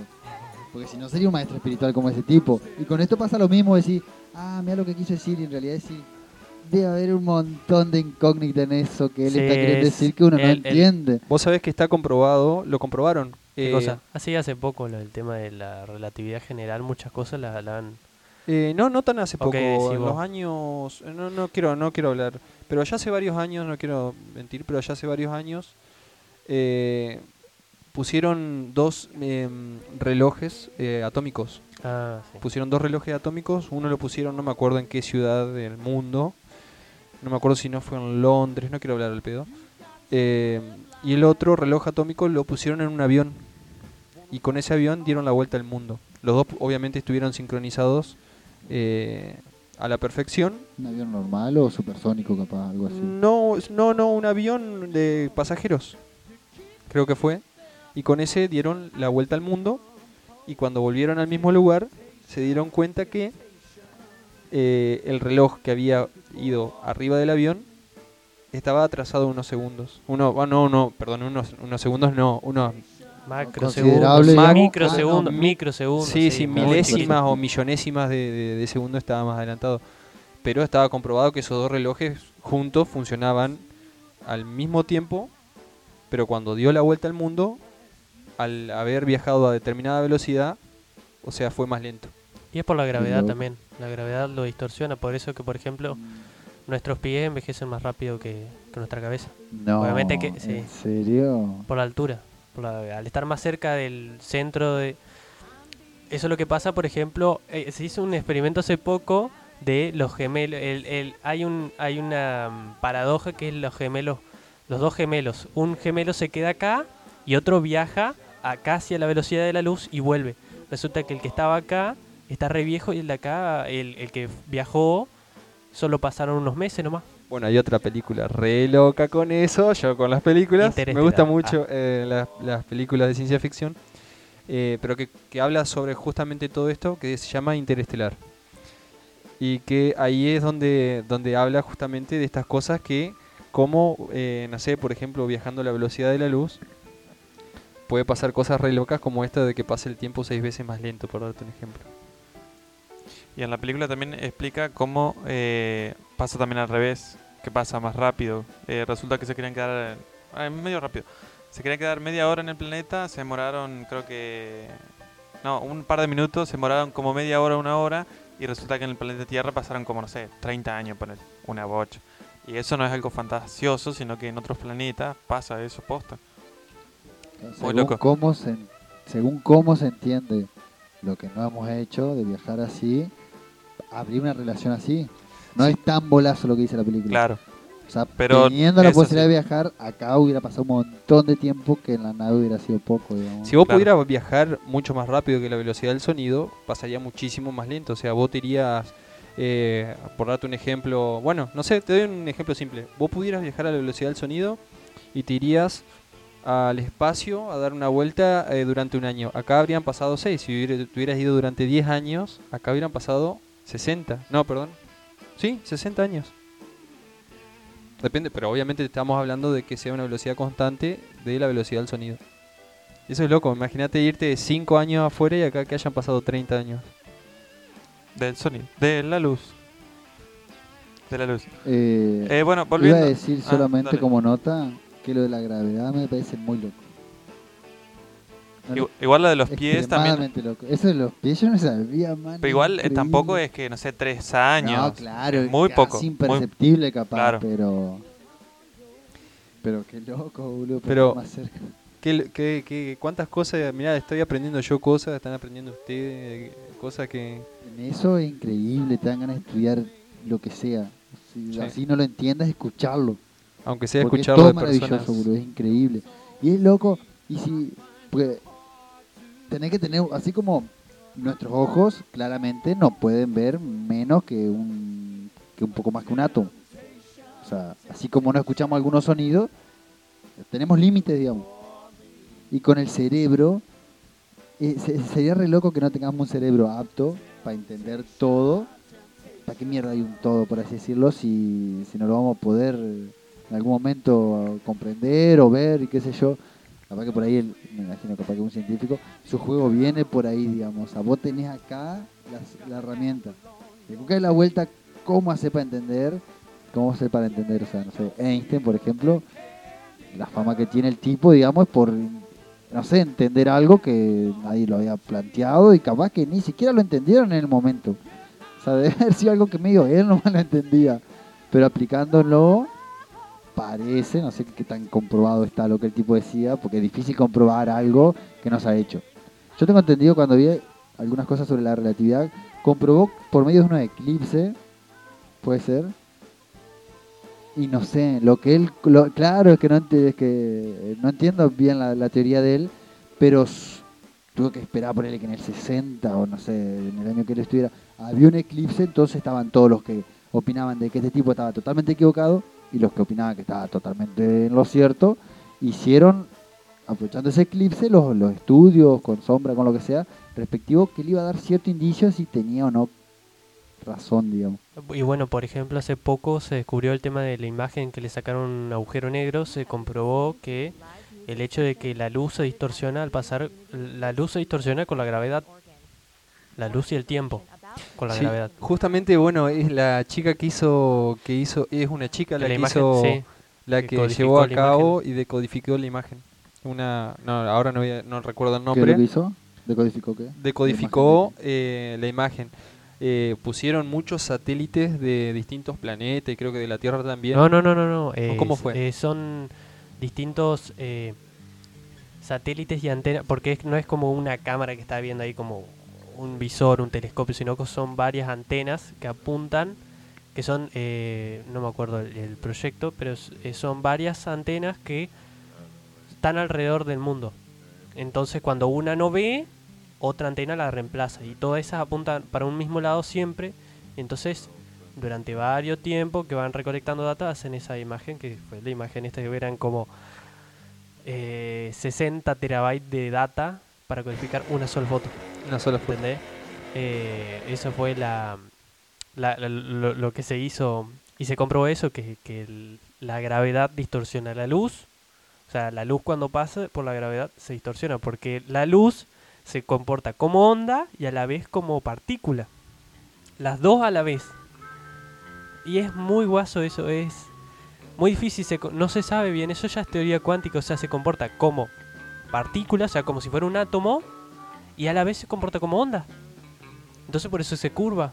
Se curva porque una onda no tendría que por qué curvarse. Y por eso al ser partícula y a la vez eh, onda se, se curva por, por, por la gravedad. Y eso es re. Por ejemplo, eh, la, la caja de Schrödinger es una caja en la que adentro hay un gato, sí, re guasa. Adentro de una caja hay un gato y una bomba de gas venenoso. Esta bomba de gas venenoso se activa mediante un mecanismo. Este mecanismo depende de un átomo. Dentro de una cajita más chiquita está un átomo. Si este átomo está de la mitad de la caja para un lado, se activa la bomba. Si está del otro lado, eh, no, no se activa, digamos. Se, o se activa o, o no se activa. La caja está cerrada. El átomo puede estar en cualquier, en esa cajita chiquita puede estar de un lado o de otro. Pero como nosotros no la abrimos, no sabemos cómo está.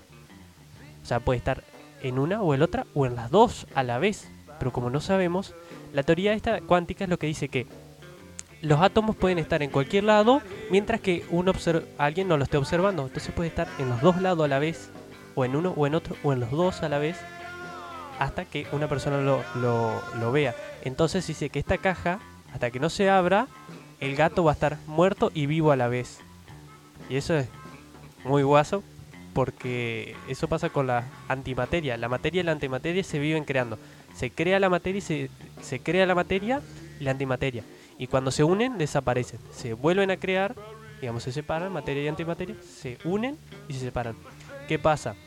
Esta materia y antimateria que se crea a la vez, hay veces que se crean al lado de un agujero negro. Entonces cuando se crean estas dos, materia y antimateria, hay veces que una, una, de la, una de la materia o la antimateria lo traga el, el agujero negro y la otra sale dispersionada, sale volando. Entonces por eso hay, siempre hay energía alrededor de energía magnética alrededor del agujero negro. Porque se viven creando este tipo de... Claro, en, el, en lo que se llama el horizonte de eventos. Claro. Y entonces se vive creando esto. Se Dicen crean y que se, hay tanta gravedad ahí dentro de los agujeros negros que puede suceder sucede un montón de se estas expande cosas tu locas. materia a nivel subatómico, o sea, tus átomos se desprenden. Se, se separan tus propios átomos. Mira, para que te des una idea qué tan chico es un átomo. Más o menos, porque decimos, ah, es muy chiquitito, pero no se dan una idea de lo chico que es. ¿Como un grano de azúcar? Ah, Mira, parate, vos, aparte de lo vacío que están. Le voy a dar dos ejemplos, para que se den una idea de lo chico que son. Primero, eh, un átomo es tan chico que para darte cuenta qué tan chico es, te tendrías que parar en la luna y tratar de ver una moneda a la Tierra. Así de chicos son. Claro. Para que tengas una idea de lo chiquitito que son, es así.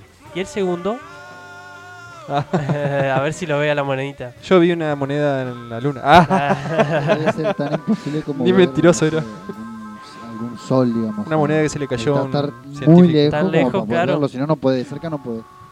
Y después el segundo ejemplo, para que tengas una idea de lo chico, lo vacío que está un átomo. Eh, más o menos, no sé si se dan idea, el edificio Empire State en Nueva York es bastante alto, no sé cuántos pisos tendrá, ponerle que 80. No tengo ni la menor idea. Todo ese edificio, todos sus átomos que, está compuesto ese edificio, si los aplastáramos todo para que no haya espacio vacío, todos esos átomos en- entrarían en un solo grano de arroz. Los átomos están 99,99999% vacío. Si agarráramos todos esos átomos y lo haríamos chiquitito, cabería en un solo cosito de arroz, en un granito. Bueno, hace Eh. poco se descubrió, hace, hace poco sí, se descubrió otra, otro estado de la materia después del plasma, justamente por darle muchísima presión, no me acuerdo a qué, a qué, a qué- no me acuerdo a ¿cuál qué, a qué materia fue que se le dio mucha, el plasma es porque está el sólido, el líquido, el gaseoso, después está el plasma y después, bueno, hay otra que no me ¿Cuál acuerdo. es el estado, el estado plasma? ¿Cuál sería? Ah, El es fuego. Eso, Al fuego. eso así. Eso. Ah, Una cosa que haga así. voy a decir que no tiene sombra. No, El fuego no. el- Si acá hay una, un super fuego y el sol está allá, ¿no se ve la sombra del no, fuego? no hace sombra. No, ¿en serio? Mira, vos ¿Pero por ejemplo haces fuego. no tiene cuerpo o porque no da el...? No, A ver, trae el encendedor. Hace, hacer el encendedor. Hace fuego así y no hay sombra. O sea, y el Ah, encendedor va a estar ver, prendido. Vamos a ver ahora y de paso Experimento, un- chicos. No lo intenten en casa porque se pueden prender fuego. ¿Ves? Más cerca, más cerca, acá Me más cerca. caigo y me levanto. En serio, man, yo no me había fijado esto. Qué loco. Está el encendedor solo, vieja. Asusta. Es magia. Asusta. Ah, A ver, un pásamelo. Che. ah, mirá, man, te juro yo no, no había visto eso y lo de los pies. Me, hoy no me dejan dormir, man. Mirá, boludo. Todo el tiempo ¡No! los Mirá. pies. Mirá, ¡Se prende fuego! Es magia. Corre. Pero pará, sí. pará, porque no se ve la cabeza de Emer. Ah. Chulo, es muy loco, en serio. O sea, que Muy el loco. plasma es esto, digamos. Nosotros mientras hacemos radio hacemos experimentos a tiempo real. ¿Qué se sabe más del sonido o de la luz? ¿De qué se sabe más del sonido? Es muy de buena preguntonta. ¿De qué se sabe más? ¿De lo que conforma la luz o de lo que conforma el sonido? Y el sonido es una onda. Y la luz, no, el que más se sabe creo que es el sonido. Capaz que de las Porque la luz es eso que te dije, que es... Se, no, no, no, eh, digamos, se comporta como, como partícula y a la vez como onda. Y es reguazo eso. es- se comporta las dos a la vez y ninguna El- al mismo tiempo. El sonido es una onda. También la luz eh, se dice que es bueno radia- radiación. Por eso el, Radiación ultravioleta. por eso el- la luz del sol no llega, pero sin embargo el sonido en el espacio no se no, no se transmite, no hay sonido en el espacio, porque eh, no hay una- un medio por el que viaje la onda de sonido, que acá, bueno, es en nuestro caso es el aire y en- debajo del agua sería el agua. Y como en el espacio no hay nada, no, no hay sonido, vos podrías gritar todo lo que vos quieras y no sale de tu boca el sonido, no, No tiene cómo Aparte de que te vas a morir. no Pero se sí la luz, ¿no es cierto? La luz sí, porque es una radiación. Y capaz que hay vida que escucha la luz. O sea, El- de la misma manera que logra viajar la cosa y el sonido no. Capaz que hay otros que... Pasa- o una máquina que logra hacerlo. Mariano, pasa que el sonido es perturbación de los átomos. Vos cuando hablas, perturbas los átomos del aire. Y eso van con una cierta onda y llega hasta hacia tu oído esa perturbación de ondas. Hacia los oídos de los oyentes de sintonizar distinto Claro, ¿no? Y cuanto más, creo que cuanto más denso es el medio en el que se transporta, más rápido va. Creo, eso no te lo aseguro, porque la onda de sonido va, viaja más rápido en el agua, y el agua es más denso que el aire. O sea, es- hay más partículas por metro cúbico en el agua que en el aire. No, viaja más rápido en el agua, viaja más rápido. Pero si vos querés pasar esta onda de, de sonido del aire al agua o del agua al aire, pierde mucha velocidad y se escucha menos. Pero si vos ha- hablarías, entre comillas, por eso que las ballenas, cuando se pasan, se hablan entre comillas, se escuchan pero kilómetros a la redonda. Y hay que aclarar que por culpa de eh, los barcos pesqueros y cargueros y todo que hacen ruido con el motor, Los No se puede- perforadores, no se puede, claro, barcos. exactamente, no se pueden escuchar y es todo el un grave tiempo problema. perforando ahí abajo. También los Mira, eh, qué radares y todo eso. interesante que, viste, nosotros no producimos sonidos, perturbamos los átomos que le dan sonido, le dan, ¿no es cierto? ¿Se entiende? Bueno, pero eh, iba a decir que qué interesante que un montón de cosas, así como dijiste, de cómo se leen los átomos, uno no lo está leyendo de ver cómo es, sino de por descarte, viendo hasta dónde llega, podés saber cómo es, o el sonar y demás. Y con el sonido es lo mismo, no estamos produciendo o, a lo que voy es que nuestro entendimiento es contrario por ahí a lo que son las cosas. En el sentido de que si nosotros pudiéramos ver el aire acá, veríamos todas las paredes y todo por descarte, porque hasta donde llega el aire que estamos viendo. Y sin embargo, anulamos el aire y vemos directamente esto. Entonces nosotros no producimos algo, sino que perturbamos algo que está, que le da cierto coso. Después, bueno, vaya que lo hemos podido eh, ubicar para nuestro vivir, digamos. Pero nuestros conocimientos van un montón por, por ese descarte que le llamo yo, que no es descarte claramente, pero no sé si me están entendiendo, Filtro. digamos. Sí, te escucho, te escucho, te, te entiendo. Escucho y no te entiendo. No, no, no, te escucho y no te entiendo. No, no, eh, que la- la- lo, que iba- lo que quería decir es que, eh, bueno, los... eh, justamente los... ay, ¿Cómo se llama? Los murciélagos, Pingüino. los Ah. pingüinos, no, los murciélagos, ellos escuchan, o sea, ellos emiten un sonido y pueden ubicar, eh, por ejemplo, lo que comen, qué sé yo, moscas, eh, bichos, etcétera, lo ubican a través de emitir un sonido, rebota el sonido en, es- en, en lo que en, en todo su entorno y les vuelve a sus oídos y ellos tienen la capacidad de identificar qué es lo que es un- una mosca, un bicho, un algo que está quieto, de algo que se mueve para poder ir a cazarlo y a comerlo alimentarse de esa manera porque no tienen visión. Como un sonar. Hay uno de- es el Ah. que delfín que tiene el Claro, los Claro, radares he basado toda la naturaleza. Claro, como un ese, sonar. Como Los radares, acá dice Augusto, no se escucha porque no está hablando con el micrófono, que dice que los radares funcionan como los delfines. Son al radares naturales la de estos bichos. Exacto. Eh, bueno, eso, ¿viste? Echar maestro espiritual, lo hemos mencionado, él dice que nosotros por ahí estamos tan nulos nuestra conciencia que vemos lo observable y no lo que decíamos el aire que compone por lejos eh, mucho más que el universo. O sea, hay más, el 95% no lo estamos viendo de, esta sala, que es todo el aire. Vemos directamente aquella pared en vez de ver todo lo que hay antes. ¿Por qué? Porque nuestros ojos serán muy nulos o muy pobres para poder verlo. Pero ¿cuánto hay hasta allá que no estamos viendo? Y cuánticamente es un mon- montón de cosas. Por eso quizás hay algo que, no sé, por darte un ejemplo, las almas, que capaz que nosotros no las podemos ver, pero quizás los animales sí, pero al no poder comunicarnos nosotros con ellos, eh, creernos superiores, eh, quizás ellos están pudiendo verlas y nosotros no. Y, y también quizás están, existen, y bueno, al ser nosotros, por ejemplo, como una lombriz y no tener, la lombriz no tener ojos, nosotros quizás no tener otro sentido y poder ver eh, el alma, por ejemplo, o otras cosas, qué sé yo, otros espíritus que Oh, andan claro. entre, no- entre nosotros, Están- etcétera.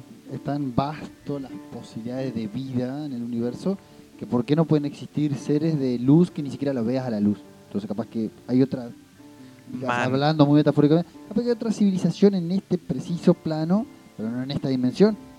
Claro. Nosotros no la vemos y capaz que el perro ve como ve, o otros animales en realidad, ¿no? O sea, nosotros tenemos límite, el murciélago no tiene ojos y sin embargo se, o sea, tienen un sonar, nosotros no sabemos, no tenemos ni idea de qué es eso, hablando biológicamente. Es muy, muy, todo muy raro. O sea, hay animales que son medio transparentes, otros que generan luz. ¿Por qué no puede haber una especie de vida que es tan imperceptible a todo nuestro sentido que pensamos que no está? Sí, eh, hace... Es- eso además, eh, eso es algo que también iba a recalcar, que un montón de nuestra idea de cómo nosotros podemos desarrollar o evolucionar, por así decirlo, a través de creando algo, ha sido copiándole a los animales. Por ejemplo, el sonar lo sacamos al murciélago, el avión se lo copiamos al pájaro. Y bueno, ahora no se me ocurrió ningún otro ejemplo, pero seguramente hay muchos. Sí, bueno, hace poco vi un, eh, unos peces que viven a muchos kilómetros bajo el agua. ¿Qué pasa? Eh, hay tanta presión allá abajo del agua que han creado como mini submarinos muy, muy, muy eh, complejos para poder llegar porque la presión a esas alturas aplasta, a, esa, a, esa- a esas profundidades aplasta todo, todo, cualquier cosa. O sea, son miles de kilos de presión. O vas para abajo y es complicado, hay límites, como ir para arriba, para el cielo. Hay vacío, exacto. Bueno, y lo loco es que eh, han encontrado peces a esas profundidades que soportan esa, esa presión, que bueno, al sacarlos al- a la superficie es como que explotan porque eh, no aguantan la- el vacío que hay, como nosotros yendo al espacio no aguantamos el, el- vacío el que hay en el espacio, entonces como que explotamos porque no nuestro cuerpo se, se desmembra, se desprende porque no no no, eh, estamos hechos para esa para ese nivel de presión. Bueno, han encontrado estos peces que eh, tienen como una especie de ojos, pero en realidad no son ojos y están orientados hacia arriba. Eh, o lo que sería ellos nadan en forma horizontal y están orientados hacia arriba, pero no son ojos, lo que son son receptores de luz. ¿Qué pasa? Para ver si hay algún pez que los está acechando o algo, lo que hacen es percibir la luz. Si ven que pasa una sombra o algo por arriba de ellos, eh, tratan de escapar por el hecho de esa, esa falta de luz que justamente está viendo en ese momento. Qué loco, sí, también hay un montón, por ejemplo, otro ejemplo de, de un animal loco. Eh, ahora no recuerdo cuál era, si era el... Este que es re común acá en la zona que hace luz. Eh, ay, me- el bichito de luz, la tucura que le dicen. Tucura luciérnaga- creo que sería. Luciérnaga, sí. Que, mm, luciérnaga. Tucura. Em, causa su, su cuerpo así como nuestro cuerpo cuando, cuando está vivo nosotros a través de, de mucho experimento y, y ciencia pu- pudimos eh, saber que nuestro cuerpo produce electricidad a través de él y em, se pudo descubrir que la luciérnaga eh, a través de esos procesos químicos que su cuerpo hace eh, produce luz cuando respira. Por eso es el titilante y que cuando no, Ah, no, no re- no, no hace luz es porque su cuerpo está muerto, porque dejó de hacer ese químico que provoca la luz. Es muy loco. ¿Vos querías Pero por ejemplo, en el famoso bichito de luz, que no se llama así, vos si lo, o sea, si por ahí lamentablemente rompe uno porque lo pisaste, No. queda qué el brillito, o sea, como que su cuerpo lo tenía. No, lo que pasa es que seguramente es una reacción química con el oxígeno. Al haber una, una respiración, tiene la, la- la interacción con el oxígeno y produce esa luz. Y eso tiene, tiene una Muy explicación, creo, o sea, es una es un arma de defensa eh, del bichito para que no que lo confunden con algo. para que no se lo coman o algo así, sí, algo así, para eso es, creo. Los ciega. Che, hay un bicho, una bacteria en realidad creo que es, que vive en los volcanes, en la lava más precisamente puede ser. Augusto, vos tenés que saber esta respuesta. Augusto, vos, vos sos el Google. Pero así del buscando, equipo. decían, hay una bacteria que vive ahí, en la lava. Tan raro como alguien que viva allá abajo va ante ciertas presiones de toneladas de cosas. Entonces, como hay una- raro todo. Hay como un. Ponele que ani- animal, no sé si considerarlo célula, sino que creo que es un animal complejo que literalmente puede aguantar como las temperaturas que hay en el espacio. Puede vivir sin oxígeno por no sé cuánto tiempo. Es bastante famoso. Sí, sí, un, un microbio creo que es o algo así, es una... sí, no sé no, si no es un microbio, es como una es como pulga o algo así. algo, claro, como una pulga, algo así. Y vos fíjate que más si en, nue- si en nuestro planeta hay tipos de vidas que recién las estamos conociendo y no nos explicamos cómo pueden respirar ahí en una lava o allá abajo en el agua, eh, las variantes, boludo, de, de posibilidades de vida son... o sea, Eso que quería aclarar no, cuando están allá abajo. nuestra imaginación. Claro, eso que están allá abajo de, de- del agua es, la vida ya es re lenta. Literalmente un movimiento en falso puede costarte la vida. Todo es lento, o sea, se quedan quietos. todos se quedan quietos y el- único momento en el que hacen un movimiento muy brusco es cuando lo van a comer. Pero un movimiento al pedo, eh, perdiste un montón de vida, años de vida, digamos, es re guaso eso. No vayas a estirar una aleta porque chao, fuiste. No te puedes ni estirar, ni bostezar, ni nada de eso. Che, bueno, algo más que quieran agregar porque está muy interesante. ¿Qué? Dale, ahí va Augusto. que una cosita más que se ha llegado al, al ¿cómo este? La- la- el fondo de las Marianas, que es el lugar más bajo de, del m- de la Tierra, que son 11.000 kilómetros de profundidad para abajo. On- ¿Y 11, kilómetro? kilom- 11 kilómetros, perdón. Ah, 11.000. o 11.000 metros. Para abajo, 11.000. ahí en el fondo no hay nada, no, o sea, hay células nomás. Y aún así se encontraron bolsas. Te juro por Dios que la última vez que se fueron, que estuvieron haciendo investigación, se encontró una bolsa. ¿A dónde? En el fondo de las Marianas, en el fondo, fondo. 11, m- 11 kilómetros abajo de la Tierra, en el fondo de las Marianas, que es el lugar más bajo de todo el mundo, se encontró una bolsa. Si llegará del humano, nos ganó una bolsa encima, antes que nosotros llegar primero. Qué loco. Bueno, hay algo que dijo Einstein, una frase. Estamos hablando bastante de Einstein, se ve que... Hay que invitarlo al próximo programa. Man, qué buena idea. Hay que preguntarle a ver si es tiene músico, algún ¿no? Es ro- eh, hace rock. en su agenda. ¿Quién Che, bueno, dijo Einstein, una famosa frase. Hay dos cosas infinitas, el universo y la estupidez humana. Y del universo no estoy seguro. Muy bueno. O sea, muy es- bueno.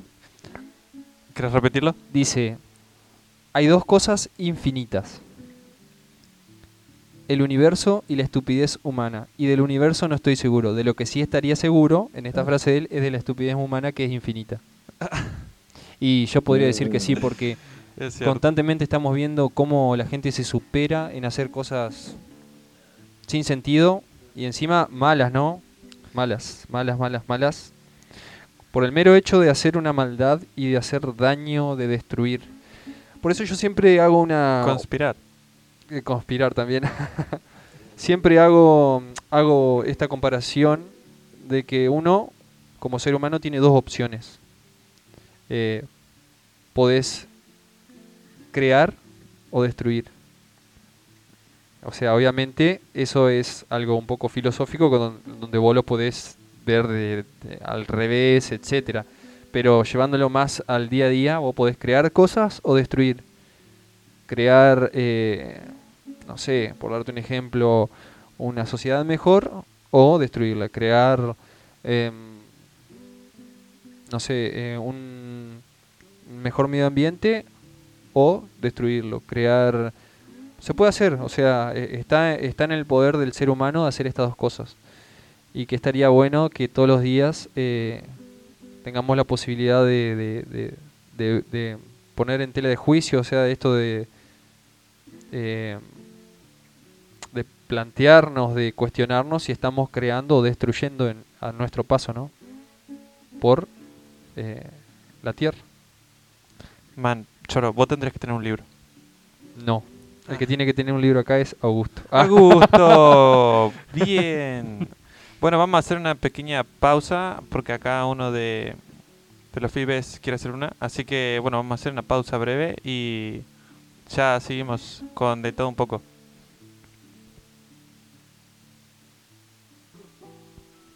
Bueno, volvimos. volvimos. Igual seguramente que lo vamos a cortar. Probablemente. Bueno, ¿qué tenías para decir vos, Augusto? Una teoría bastante controversial que supera cualquier religión que dice no, Diosito creó el mundo y no, eh, y así un montón de, o los alienígenas nos trajeron. No, no, no, no, no, no, no, no, no. Esta es la prueba, Elon Musk.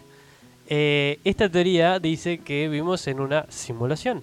O sea, ¿qué significa esto? Que alguna... La Matrix. Claro, algo así. Algunos alienígenas crearon eh, mediante, no sé, una supercomputadora un universo paralelo en el cual existimos nosotros. Esa es la teoría. Digamos que yo eh, no soy datos, soy ceros y unos, por así decirlo. No. Bien, lo No que- es- bien la película Matrix, digamos. Bien la película Matrix. Literalmente. Pero en la película eso. Matrix en realidad sos, vos nacés eh, una máquina... eh, Claro, realmente existís. realmente existís, estás conectado tu cerebro a una máquina que simula tu mundo. Claro. y te, te hace los estímulos necesarios para que vos eh, sientas que estás caminando, que sientas que estás tocando algo, etcétera. Que es re loco, pero Re. hay un hay un dicho que dice si lo puedes soñar lo puedes crear, sería re loco que un futuro así. Bueno, Ojalá no teoría. suceda nunca, ¿no? Ah, veremos. Aún. Ah, que ahí en la película era como que fuéramos pila. Es tanta la energía que produce nuestro cerebro que ellos, las máquinas, necesitaban de esa energía. Y te imaginé que al final, después la atómica, la, la energía que quieren reemplazar por la del combustible en los cohetes, la, nuclear, no es suficiente y la energía suficiente se encuentre en los humanos, así bien Matrix, para poder operar semejantes máquinas necesitaban pilas que la energía suficiente estaba en los cuerpos humanos nomás. ¿Te imaginas que nosotros mismos necesitamos de esa energía para poder viajar por el planeta? Es que, el pro- bueno, obviamente que eso de, de las pilas en la cabeza es, no se puede por el hecho de la transferencia de energía, que hay una ley que dice que toda energía no se puede crear ni destruir, todas las energías se transforman, no se crea ni, Ni se, se destruye, ni se destruye, se transforma, toda energía, si se transforma capaz que energía en materia o lo que sea, pero esa materia Las leyes Mantiene. de Newton. mantiene su energía. Por ejemplo, si vos unís dos átomos de hidrógeno, puedes crear una bomba atómica. Bomba de hidrógeno, que son más poderosas que las bombas atómicas. Que la diferencia entre una y otra es que la bomba atómica, que fue la primera, se, eh, se es una fisión nuclear, que se separa el, el átomo de plutonio, plutonio creo que era, se separa y eso genera energía. Sí, choca, choca con otros átomos y lo hace Eh, le- también claro, le eh, separarse. protones, le disparan protones y eso hace que se separe el núcleo y eso cuando se separan en átomos en átomos más pequeños con menos energía, eso genera eh, energía y eso hace la bomba atómica. Y después está la bomba de hidrógeno, que es fusión nuclear, es diferente. Que se fusionan átomos con mucha energía, se utiliza y se fusiona. Y eso genera energía. Que eso se está queriendo hacer ahora la próxima generación de reactores nucleares. Los reactores nucleares son fisión nuclear. Se, se separan los átomos de plutonio para generar energía, calentar agua y eso que va a una turbina. En cambio, la fisión, que es lo que se está generando hacer, es hacer mini soles y generar energía. Y literalmente el combustible que se utiliza en la fisión nuclear es agua. O sea, no, no, no, fisión. Perdón, fusión, fusión, verdad. Se fusionan eh, átomos de hidrógeno para crear energía. Se crean mini soles y eso genera energía. Que literalmente está en todos lados. El agua es H2, H2, o sea, hidrógeno 2 y uno de oxígeno. Tenemos energía infinita acá. Pero falta investigarlo, que se está haciendo de hecho. Bueno, Nico, eh, vos querías hacer un, un resumen. Vas, querías seguir con. Eh, con sí, el unos, pre- unos pequeños cuestionamientos y preguntas sobre a lo que venimos, que es hablar de conspiraciones, de lo que no hemos hablado casi nada. Nah, sí hablamos, pero Nah, bueno, sí, nos no. fuimos por las ramas, que Pero eso no. está aclarado.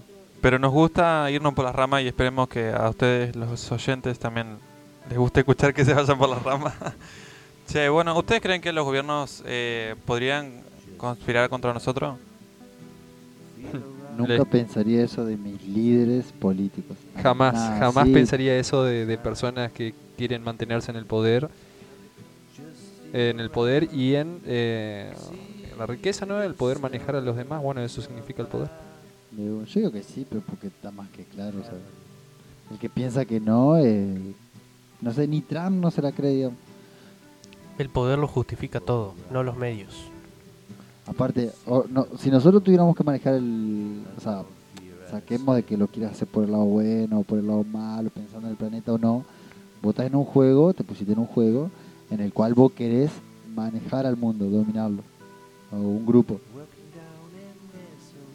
Si tu objetivo es dominarlo, aplicarías una teoría, ocultarías cosas o las mandarías a la información que sea falsa, o sea, crearías teorías conspirativas que te favorezcan.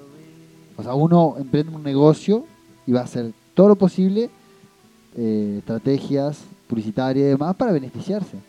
De la misma manera, vos te pones que nosotros cuatro tengamos que manejar todo el mundo y tengamos que salir victoriosos para nuestra conveniencia solamente, usas todos los recursos. Y mira que no vas a usar teorías conspirativas que tienen que ver con sembrar una idea, falsa o no, para hacer que tantas personas se ocupen de eso, en pensar en eso y dejen de romper las pelotas con otras cosas. Y tal, confusión, división. Por ejemplo, por ejemplo, usar los medios de comunicación para, por ejemplo, desviar la opinión de las personas, como lo que sería, por ejemplo, nunca, nunca, jamás se habla, o se habla muy poco, por ejemplo, de lo que hacen las empresas mineras, las empresas petroleras, eso se trata de ocultar, pero de lo que sí se habla es del coronavirus todo el día, todo, todo el día.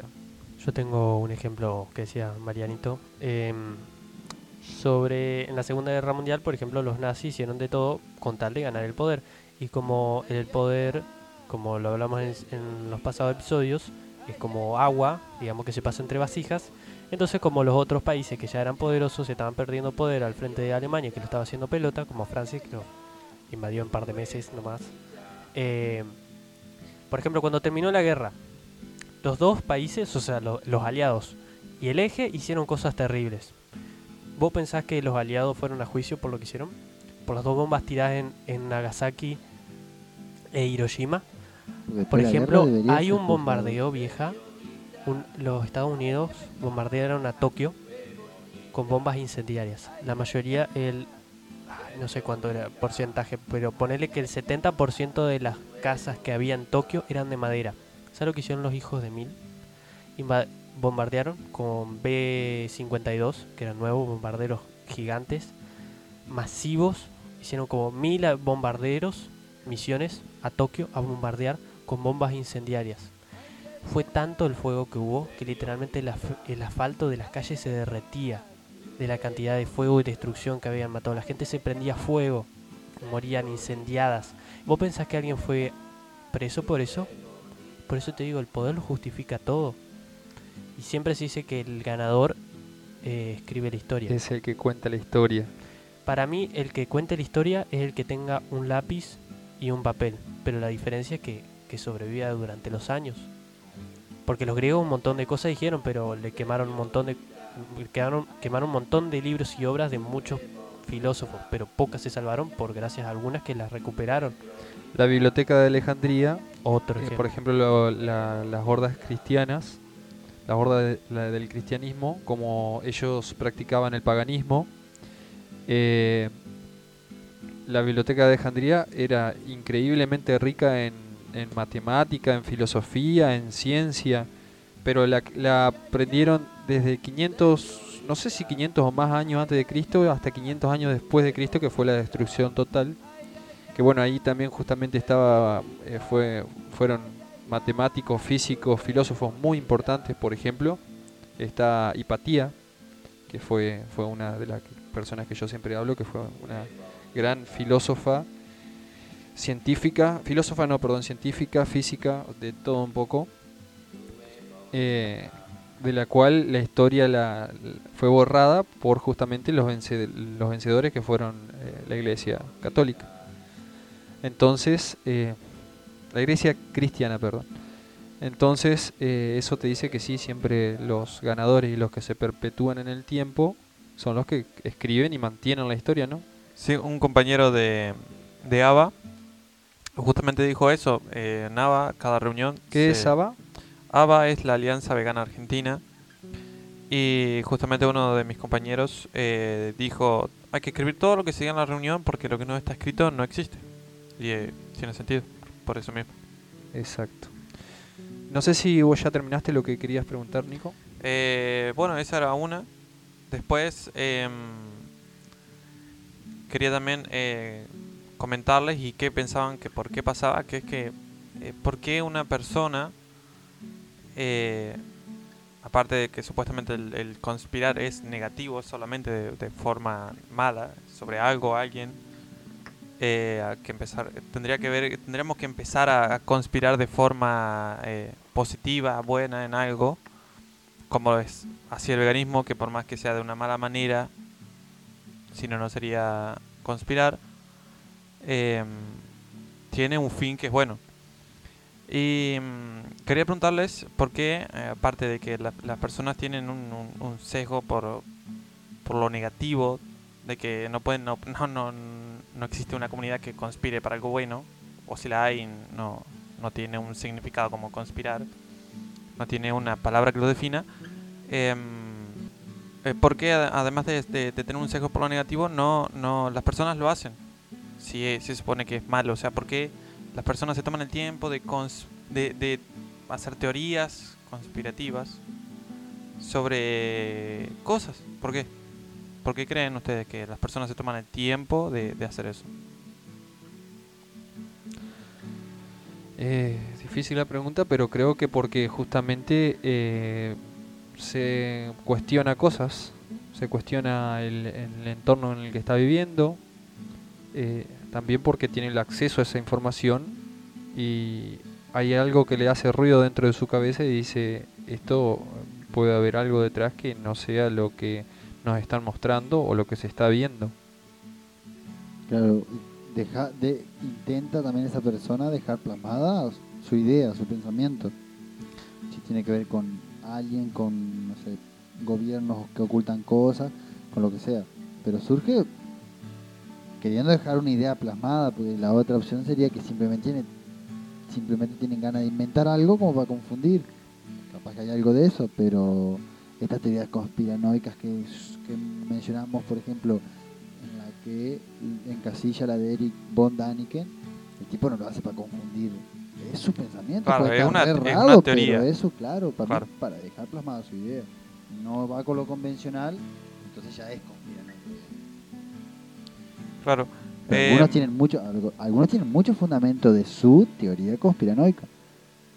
Años capaz de investigación escriben libros y todo digamos.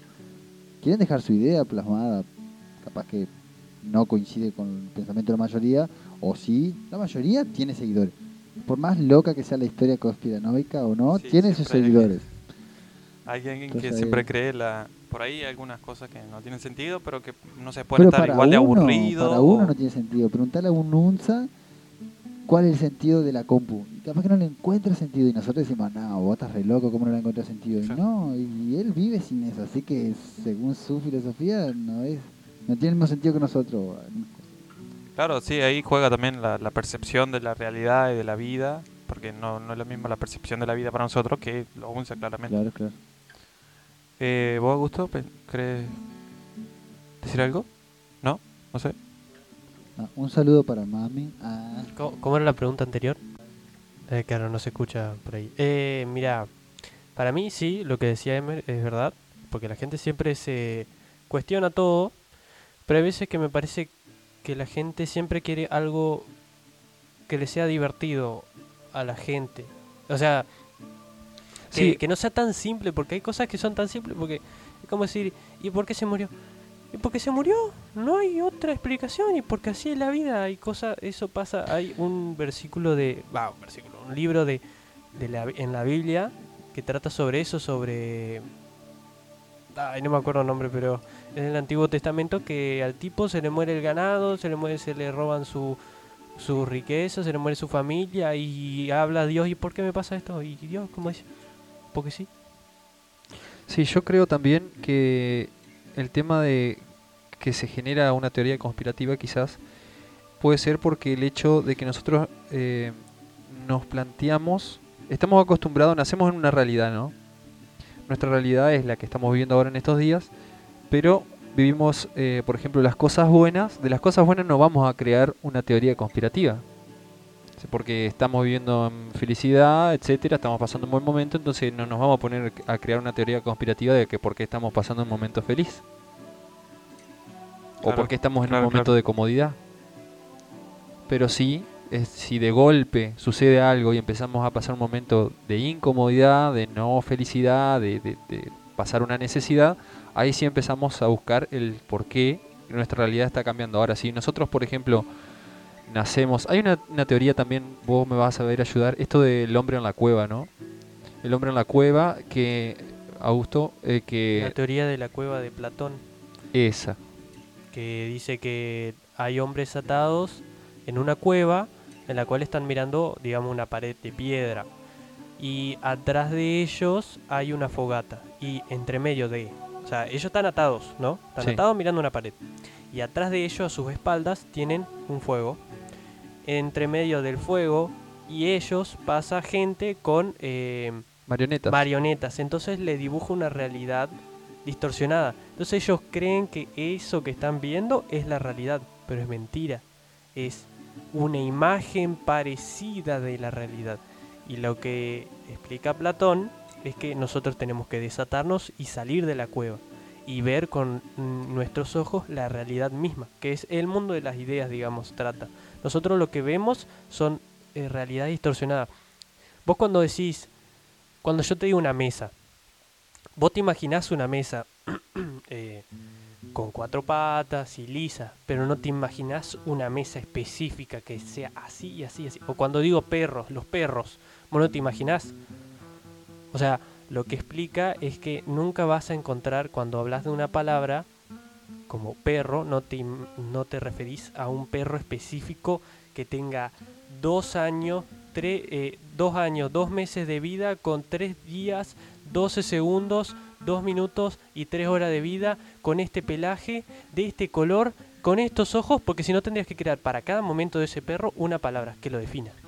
Porque hay un filósofo más griego que dice que cuando vos te vas a bañar a un río, cuando volvés, cuando te vas y volvés, el río no es el mismo porque el agua que estaba cuando te bañaste no era el mismo, ni tampoco vos sos el mismo, porque cada siete años las células se, se renuevan constan- eh, totalmente. Cada siete años, literalmente a nivel células biológicas, no sos el mismo. Literalmente, todas las células Literalmente, digo. en serio, o sea, todo tu cuerpo cambió. Obviamente, los pensamientos, ni hablar. Es como ver Facebook hace, yo veo Twitter hace años y digo, uy, no puedo creer que haya escrito esa estupidez. O lo mismo de Facebook. Bueno, literalmente es eso. O ese es el mundo de las ideas, que salís y ves la realidad misma de las cosas. Eso es el mundo de la idea. En el mundo de las ideas, la- tu idea de una mesa es perfecta, pero la realidad no lo es. O sea, no te, que no te dibujen la realidad, busca la verdad. Pero Exactamente. hay una, hay una frase que dice, no hay una realidad, solo existen distintas percepciones de la realidad. Y en realidad lo podés llevar, en realidad, lo podés llevar a- al ejemplo básico de un daltónico, de un sordo, de un Exactamente. ciego. Nosotros estamos en este escenario, ponele que vos sos ciego, vos sos sordo y ¿Eh? vos sos Nico. Ah. ¿Qué querés decir Lo que con está eso? pasando acá es un mismo escenario, pero no es una misma realidad. Claro. Ahí está tu percepción de la realidad, la tuya, la tuya. que, Exactamente. bueno, porque nuestra cabeza la, la hacemos coincidir, aparte porque bueno, el ejemplo es muy vano, pero banal. Pero son realidades distintas. Todos Alguien que tienen- está todo el tiempo en la silla de rueda, su percepción de la realidad en algo tan básico como ver las estanterías o los muebles de la casa, la casa para ese tipo no es vista de la misma manera que el que anda caminando. ¿No? Nico, Nico.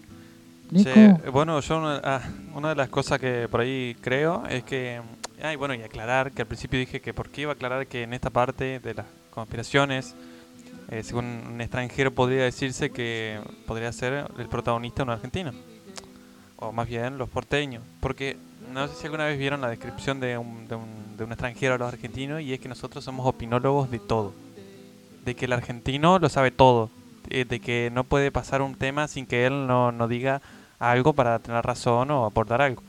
sí. Y, mm, y yo creo que también por ahí va la mano, no de que solamente los argentinos son así, sino que a lo mejor los argentinos se le nota más, o a los porteños, o no sé, depende, depende del pensamiento de cada uno. Por el tema de que las conspiraciones también va el por hacer, el, el querer tener la razón. O porque hoy vos también decías que em, eh, solamente eh, ibas a hacer una conspiración o una teoría, una teoría de la conspiración, mejor dicho, cuando te pasara algo malo. Pero no necesariamente también tiene que ser así. Puede ser alguien que no te quiera, por ejemplo, y que por estrategia quiere hundirte y también, chao, eh, va a inventar cualquier cosa para, para verte mal o lo que sea. O de que también em, queremos que también, como vos también decías, eh, la vida a lo mejor como en los horóscopos, eh, preferimos, eh, mucha gente prefiere creer en los horóscopos porque es más interesante y no porque quiera enfrentar la, la realidad que es que, eh, que es así, claro, eh, porque la vida y el sentido y la física y la ciencia dice que así. No, la gente prefiere en creer que tiene algo que ver con, lo- con los astros y planetas y, y todas estas cosas. Eh, no sé si habías escrito algo más, Nico. Eh, no, eso por ahí estaríamos cerrando el tema. si Nenes. iríamos cerrando. Bueno, yo quería hacer un poco eh, alusión a la gente que nos que les estamos haciendo de sponsor o ellos nos sponsorían, no sé bien cómo es la palabra. Eh, pero bueno, queremos quiero nombrarla porque es gente que está haciendo eh, un esfuerzo día a día justamente para cambiar la realidad y para, para mejorarla y eso está bueno y por eso lo queremos promover. Eh, entre ellos está Efecto Mariposa, eh, lo pueden buscar en Instagram y Facebook. eh, que están haciendo, Nico, ayúdame con eso. Eh, ¿Cómo dijiste que cuál de todo era? Efecto Efecto Mariposa, Mariposa. Ah, bueno, ahí estaban haciendo unos eco kits, estaban haciendo, eh, estaban, bueno, también vendiendo, mejor dicho, eh, lápices plantables, papel plantable y había algo más que no recuerdo qué era, pero si entran en su Instagram van a poder chequearlo. soluciones ecológicas. Después tenemos un amigo que está haciendo alfajores veganos, eh, lo pueden seguir, es Alfa OK o Alfa Oc, Alfa Hoc, perdón, Alfa Hoc, está en Instagram.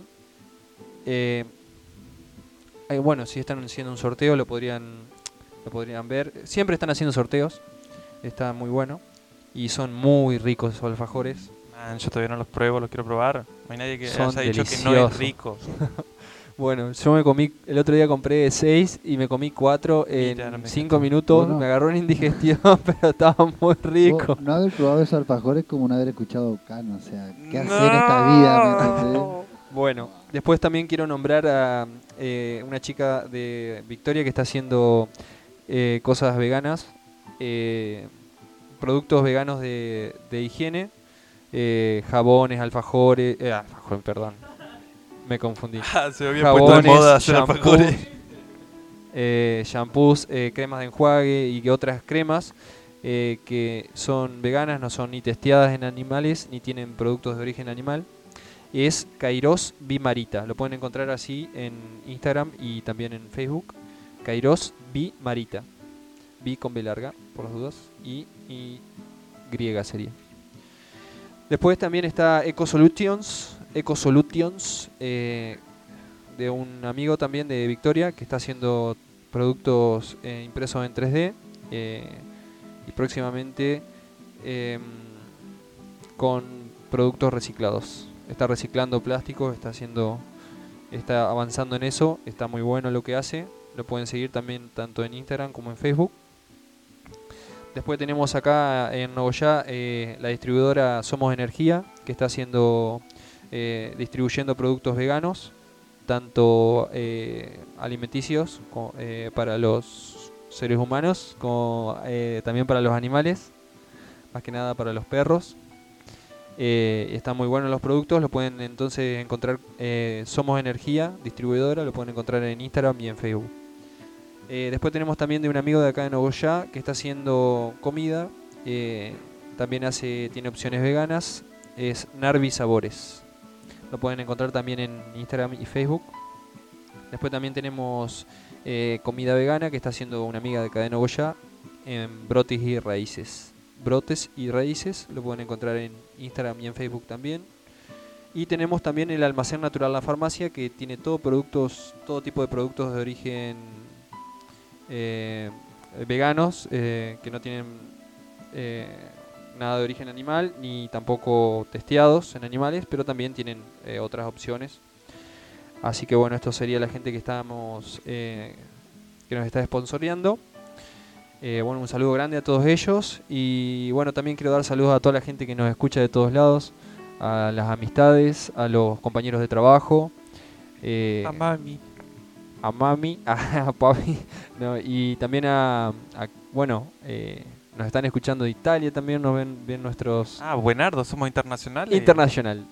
Vamos los recontrapibe. Yo Hay no que dar- esperaba menos, digamos, si no salíamos del país para el cuarto episodio, no seguía, digamos. Gente de Santa Fe Ah. también que nos está escuchando, así que Después vamos a estar traduciendo nuestros podcasts a todos los idiomas. A chino, mandarín. Chino, español, francés, portugués, a italiano también, ya que nos ¿por qué no? Hay que soñar en grande, Más así vale.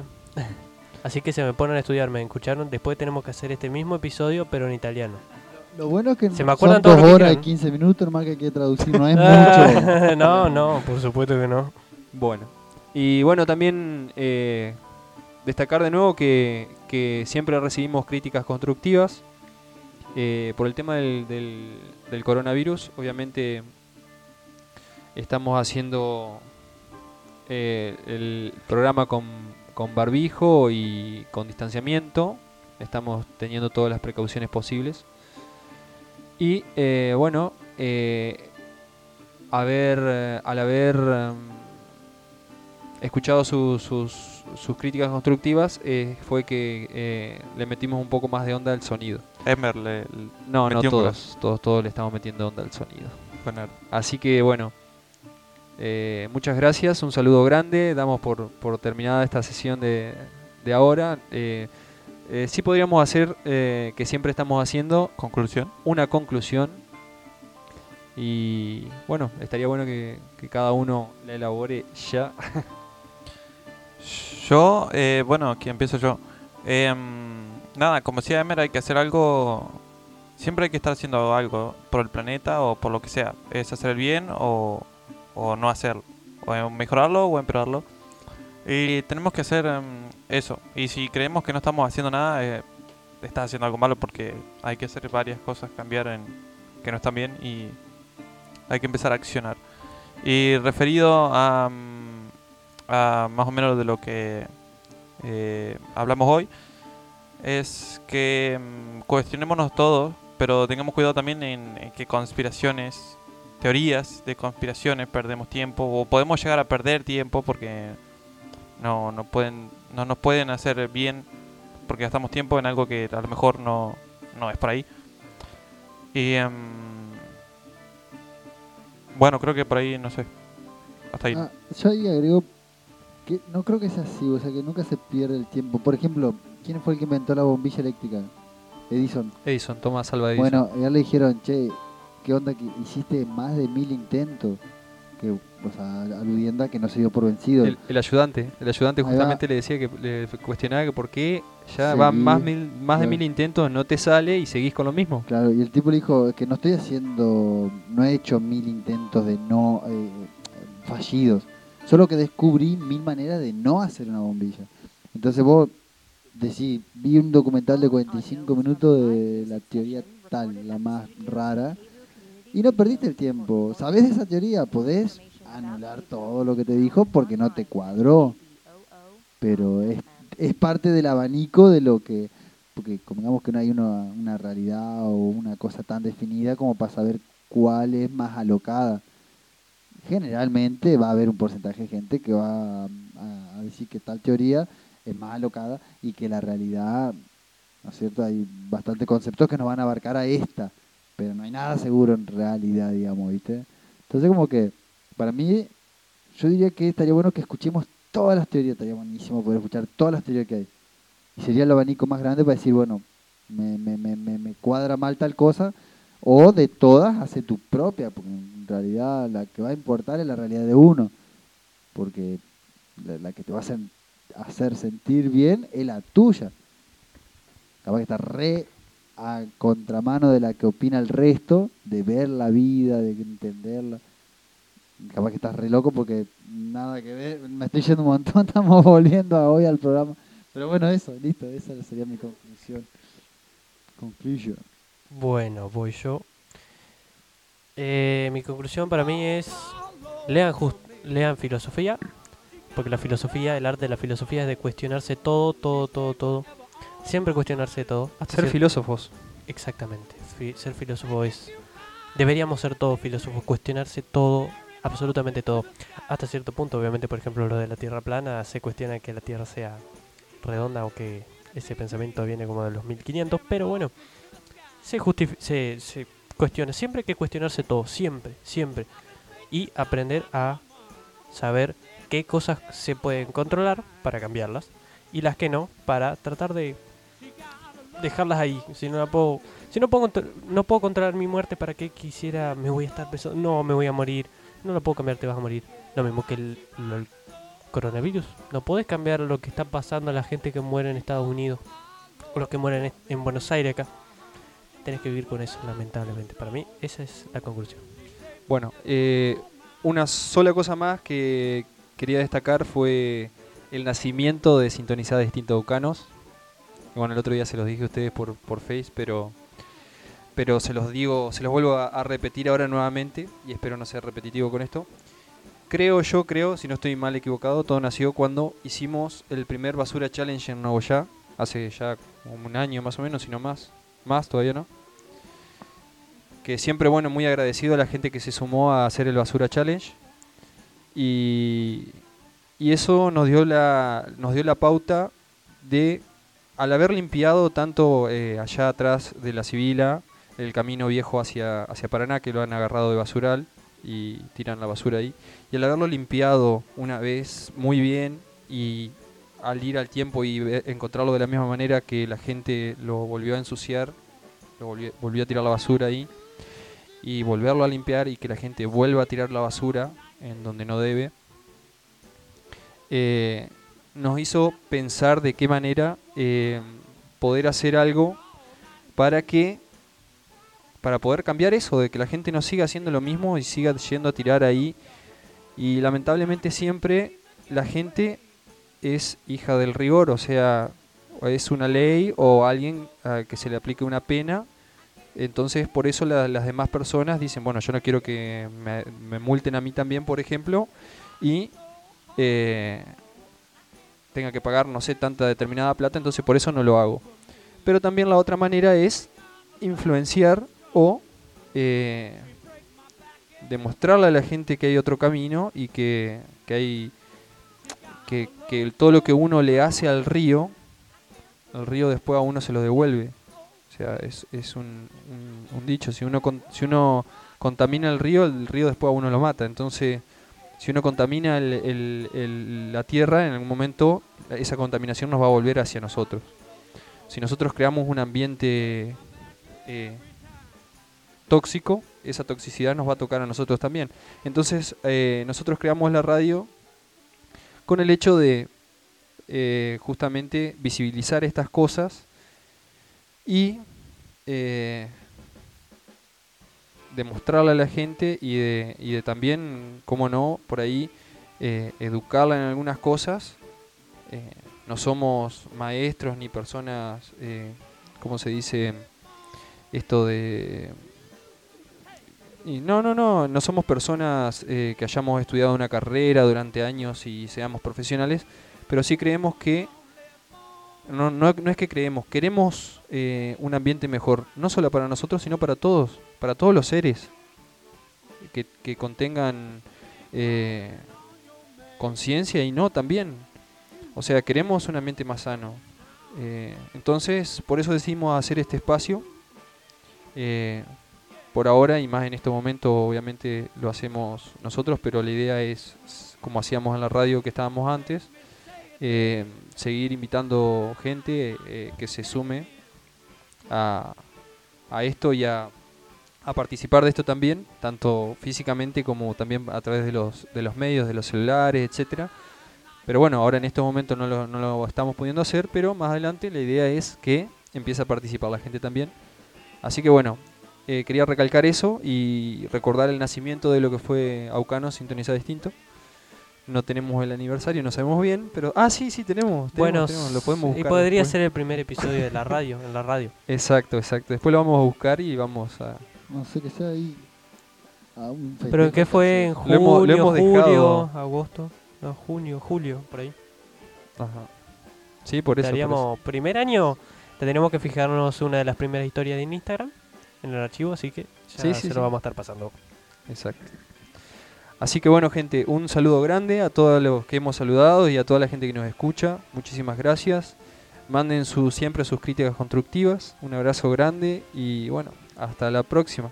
Que anden muy, muy bien. Nos vemos, che, los recontrapibes. Miau.